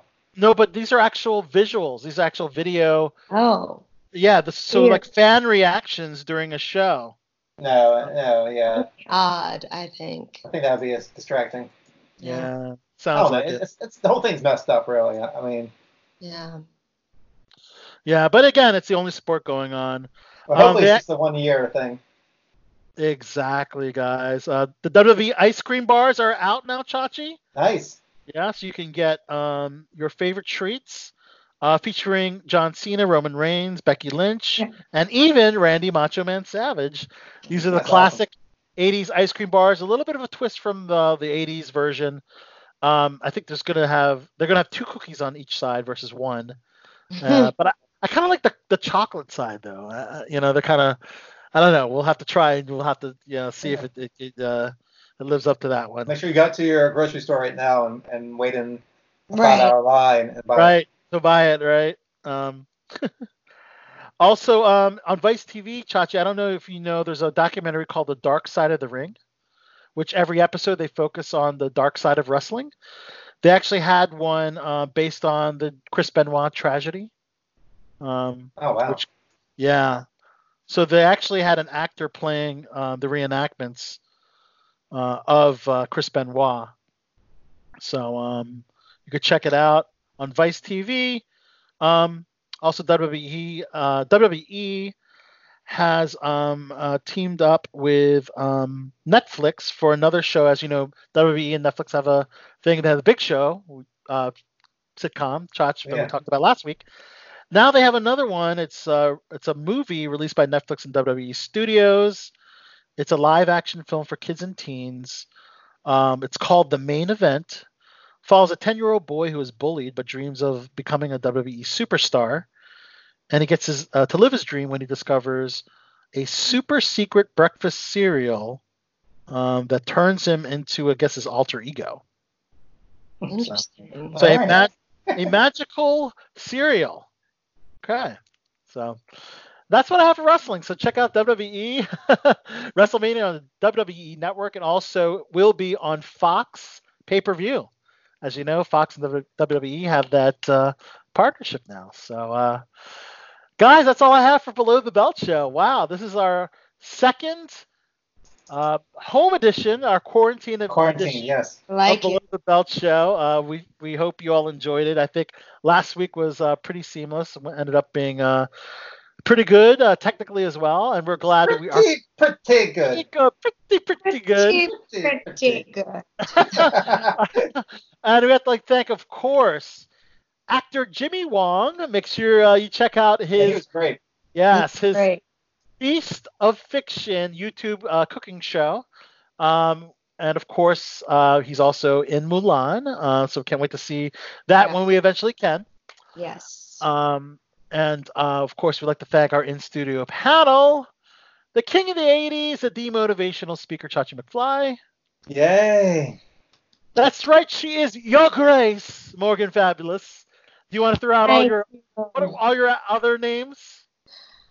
Uh, Morgan Fabulous, Your Grace, Queen of the Andals, the Unburnt, Marine, uh, Breaker of Chains. Wow. So you're basically you're taking all of me, All all of all of Emilia Clarke's uh, yes. Daenerys's. She is me and I am her. Okay, yeah. great. great. I did meet your twin at the SAG Awards, Nathalie s- Emmanuel. Yes, I was very jealous. You met everyone. It, yeah. It was it was my only highlight of 2020. It's been pretty. There you go. Hey, you got that. You got that. All right, guys, and of course, um, we have um another highlight of 2020 before this all this craziness was the Sundance Film Festival. Yes, these are the final. I thought last week was our final interviews from Sundance. Um, these were conducted by my co-host Lauren Francesca of the um the film Tesla, which is the biopic based on Oh, Nikolai Tes- Tesla, the um, the famed uh, electrical engineer and inventor, um, who um, worked closely with Thomas Edison back in the day. Um, so that stars Ethan Hawke. And last week, I thought I had the Ethan Hawke interview uh, ready to rock, but uh, I didn't last week. But I have it tonight, guys. There we go. So uh, it's a very brief interview with uh, two of the actors from Tesla. That's Ethan Hawke, the star who plays Tesla, and actor Kyle MacLachlan. So uh, conducted by Lauren Francesca uh, by our friends, our sister show. Click on this at clickonthis.tv. Check out Click on This. Please support it, uh, follow it, subscribe to it on YouTube. Um, it's great being a part of that show too to be on location, getting all these great interviews, including the Sundance Film Festival. So we're to close the night with those interviews, guys. So on behalf of everybody here, Chachi McFly, Morgan Fabulous, I'm Al Soto, and we have another great show for you guys. BTB Quarantine Edition again next week. So until then, peace. Peace. Peace. Hello, Kyle. Hi, how are you? We're click on this. On this. I'm Good. Lauren. Nice to meet you. Hi, Lauren. Nice to meet you too. So you Everybody out there and click on this world. okay. you've had an amazing career. How did you do it? Uh, you know, just a lot of good luck Wow. and uh, a lot of good sleep, an occasional glass of red wine, coffee in the morning, and um, you know, I so uh, I- you know, a tongue in cheek, but for in reality, it started with David Lynch for me, who cast me in my first film Dune back in 1983, and then cast me again in Blue Velvet. Uh, and then in Twin Peaks, and he's been really responsible, I think, in so many ways for the longevity of my career. I've helped a little bit here and there, and hurt in other ways, but really it starts with David Lynch. How did you meet David? We met uh, when I was brought in to meet for Dune, actually. A casting agent uh, uh, read, read me on, on the scenes in Seattle and recommended that I come to Los Angeles to meet David and Raffaella de Laurentiis. That's amazing. Now, how was how was working on Tesla? Oh, it was a lot of fun. You know, this was independent with a capital I. We had no money. It was really just really underground. Uh, people talk about losing locations at the last minute, trying to make stuff up. It was really a labor of love, working with a very, very smart director named Michael Almereyda and a person who's really, really fun and creative and inventive and spontaneous, Ethan Hawke. So, That's that's awesome. Any any tips for people out there who want to have a career like yours? oh, uh, well, work hard, I guess, and um, find find someone like David Lynch. Yeah. Yes. And where can we follow you on social media? Uh, so I'm on Instagram, uh Kyle underscore MacLachlan, and Twitter, my name, Uh-huh. and uh, and so and Facebook a little bit, but those ones. And I'm trying to get into TikTok. I haven't figured it out yet, but we're Yeah. on. One day. One day we'll figure that out. And the Vine came back, so you should just hop on. It's called Byte. You should hop on. it. Really? Yeah. Okay, good to Yeah. know. Oh, Yeah. okay, I'll check that out too. And um, do you have any project, other projects coming out, or anything where we I'm can check it currently out? working on a show for CBS called Carol's Second Act, which is Thursday night half-hour sitcom, very traditional, classic half-hour. Uh, that's a lot of fun with Patty Heaton, we're just about to finish up on that. That's going to run for another six episodes, and then we'll see. All right. Well, thank you so much. Yeah, thank you. you. Nice to meet Thank you. you. See everybody. Thanks, Kyle. Cheers. Thank you. Tesla uh, was one of those people that, like a lot of scientists, really understood the interconnectivity of the universe, that we don't operate um, separate from each other, that we are really like a living organism connected, and that when you're unwell, I'm unwell, or when, you know, whatever we're in, we're in together. And that's very profound. And, you know, scientists have a kind of math to back that up, so it stops being spiritual and starts being physical about how much you know, ener- you know, energy is neither created nor destroyed, and how uh, I-, I found that aspect of him very exciting. He really ultimately wanted to help people and get people la- to be labor free. You know, that was his hope for the internet. Ethan. Ethan Hawke. Hi. How can you give our viewers some advice on how to be as awesome as you? Um, well, you're the person. You're, you're more awesome than me, so you got to talk to them and give them your tips for greatness. You know. What was it like working on Tesla? You know, being an actor is always pretty much the same. You know, you throw yourself at these projects, and some of them work, and some of them don't, and you do your best, and it's always about as much fun as the people you get to work with. Working with them is the most fun part. Well, you're amazing. So are you. Where's what's your Instagram? Do you have an Instagram? Ethan Hawke, Ethan Real Hawke? Ent- Yeah. Ethan Hawke, or something like that. It's very interesting. Go to Yes. it. New York or LA? New York. New York. Always. Okay. Thank you, Ethan. Well, it has been a ill show tonight and I think we have all learned some valuable lessons. This is your bot for the bad boys of Baltimore saying. Until next time, keep chilling. Like a villain. Goodbye, goodbye, goodbye, goodbye, goodbye, goodbye.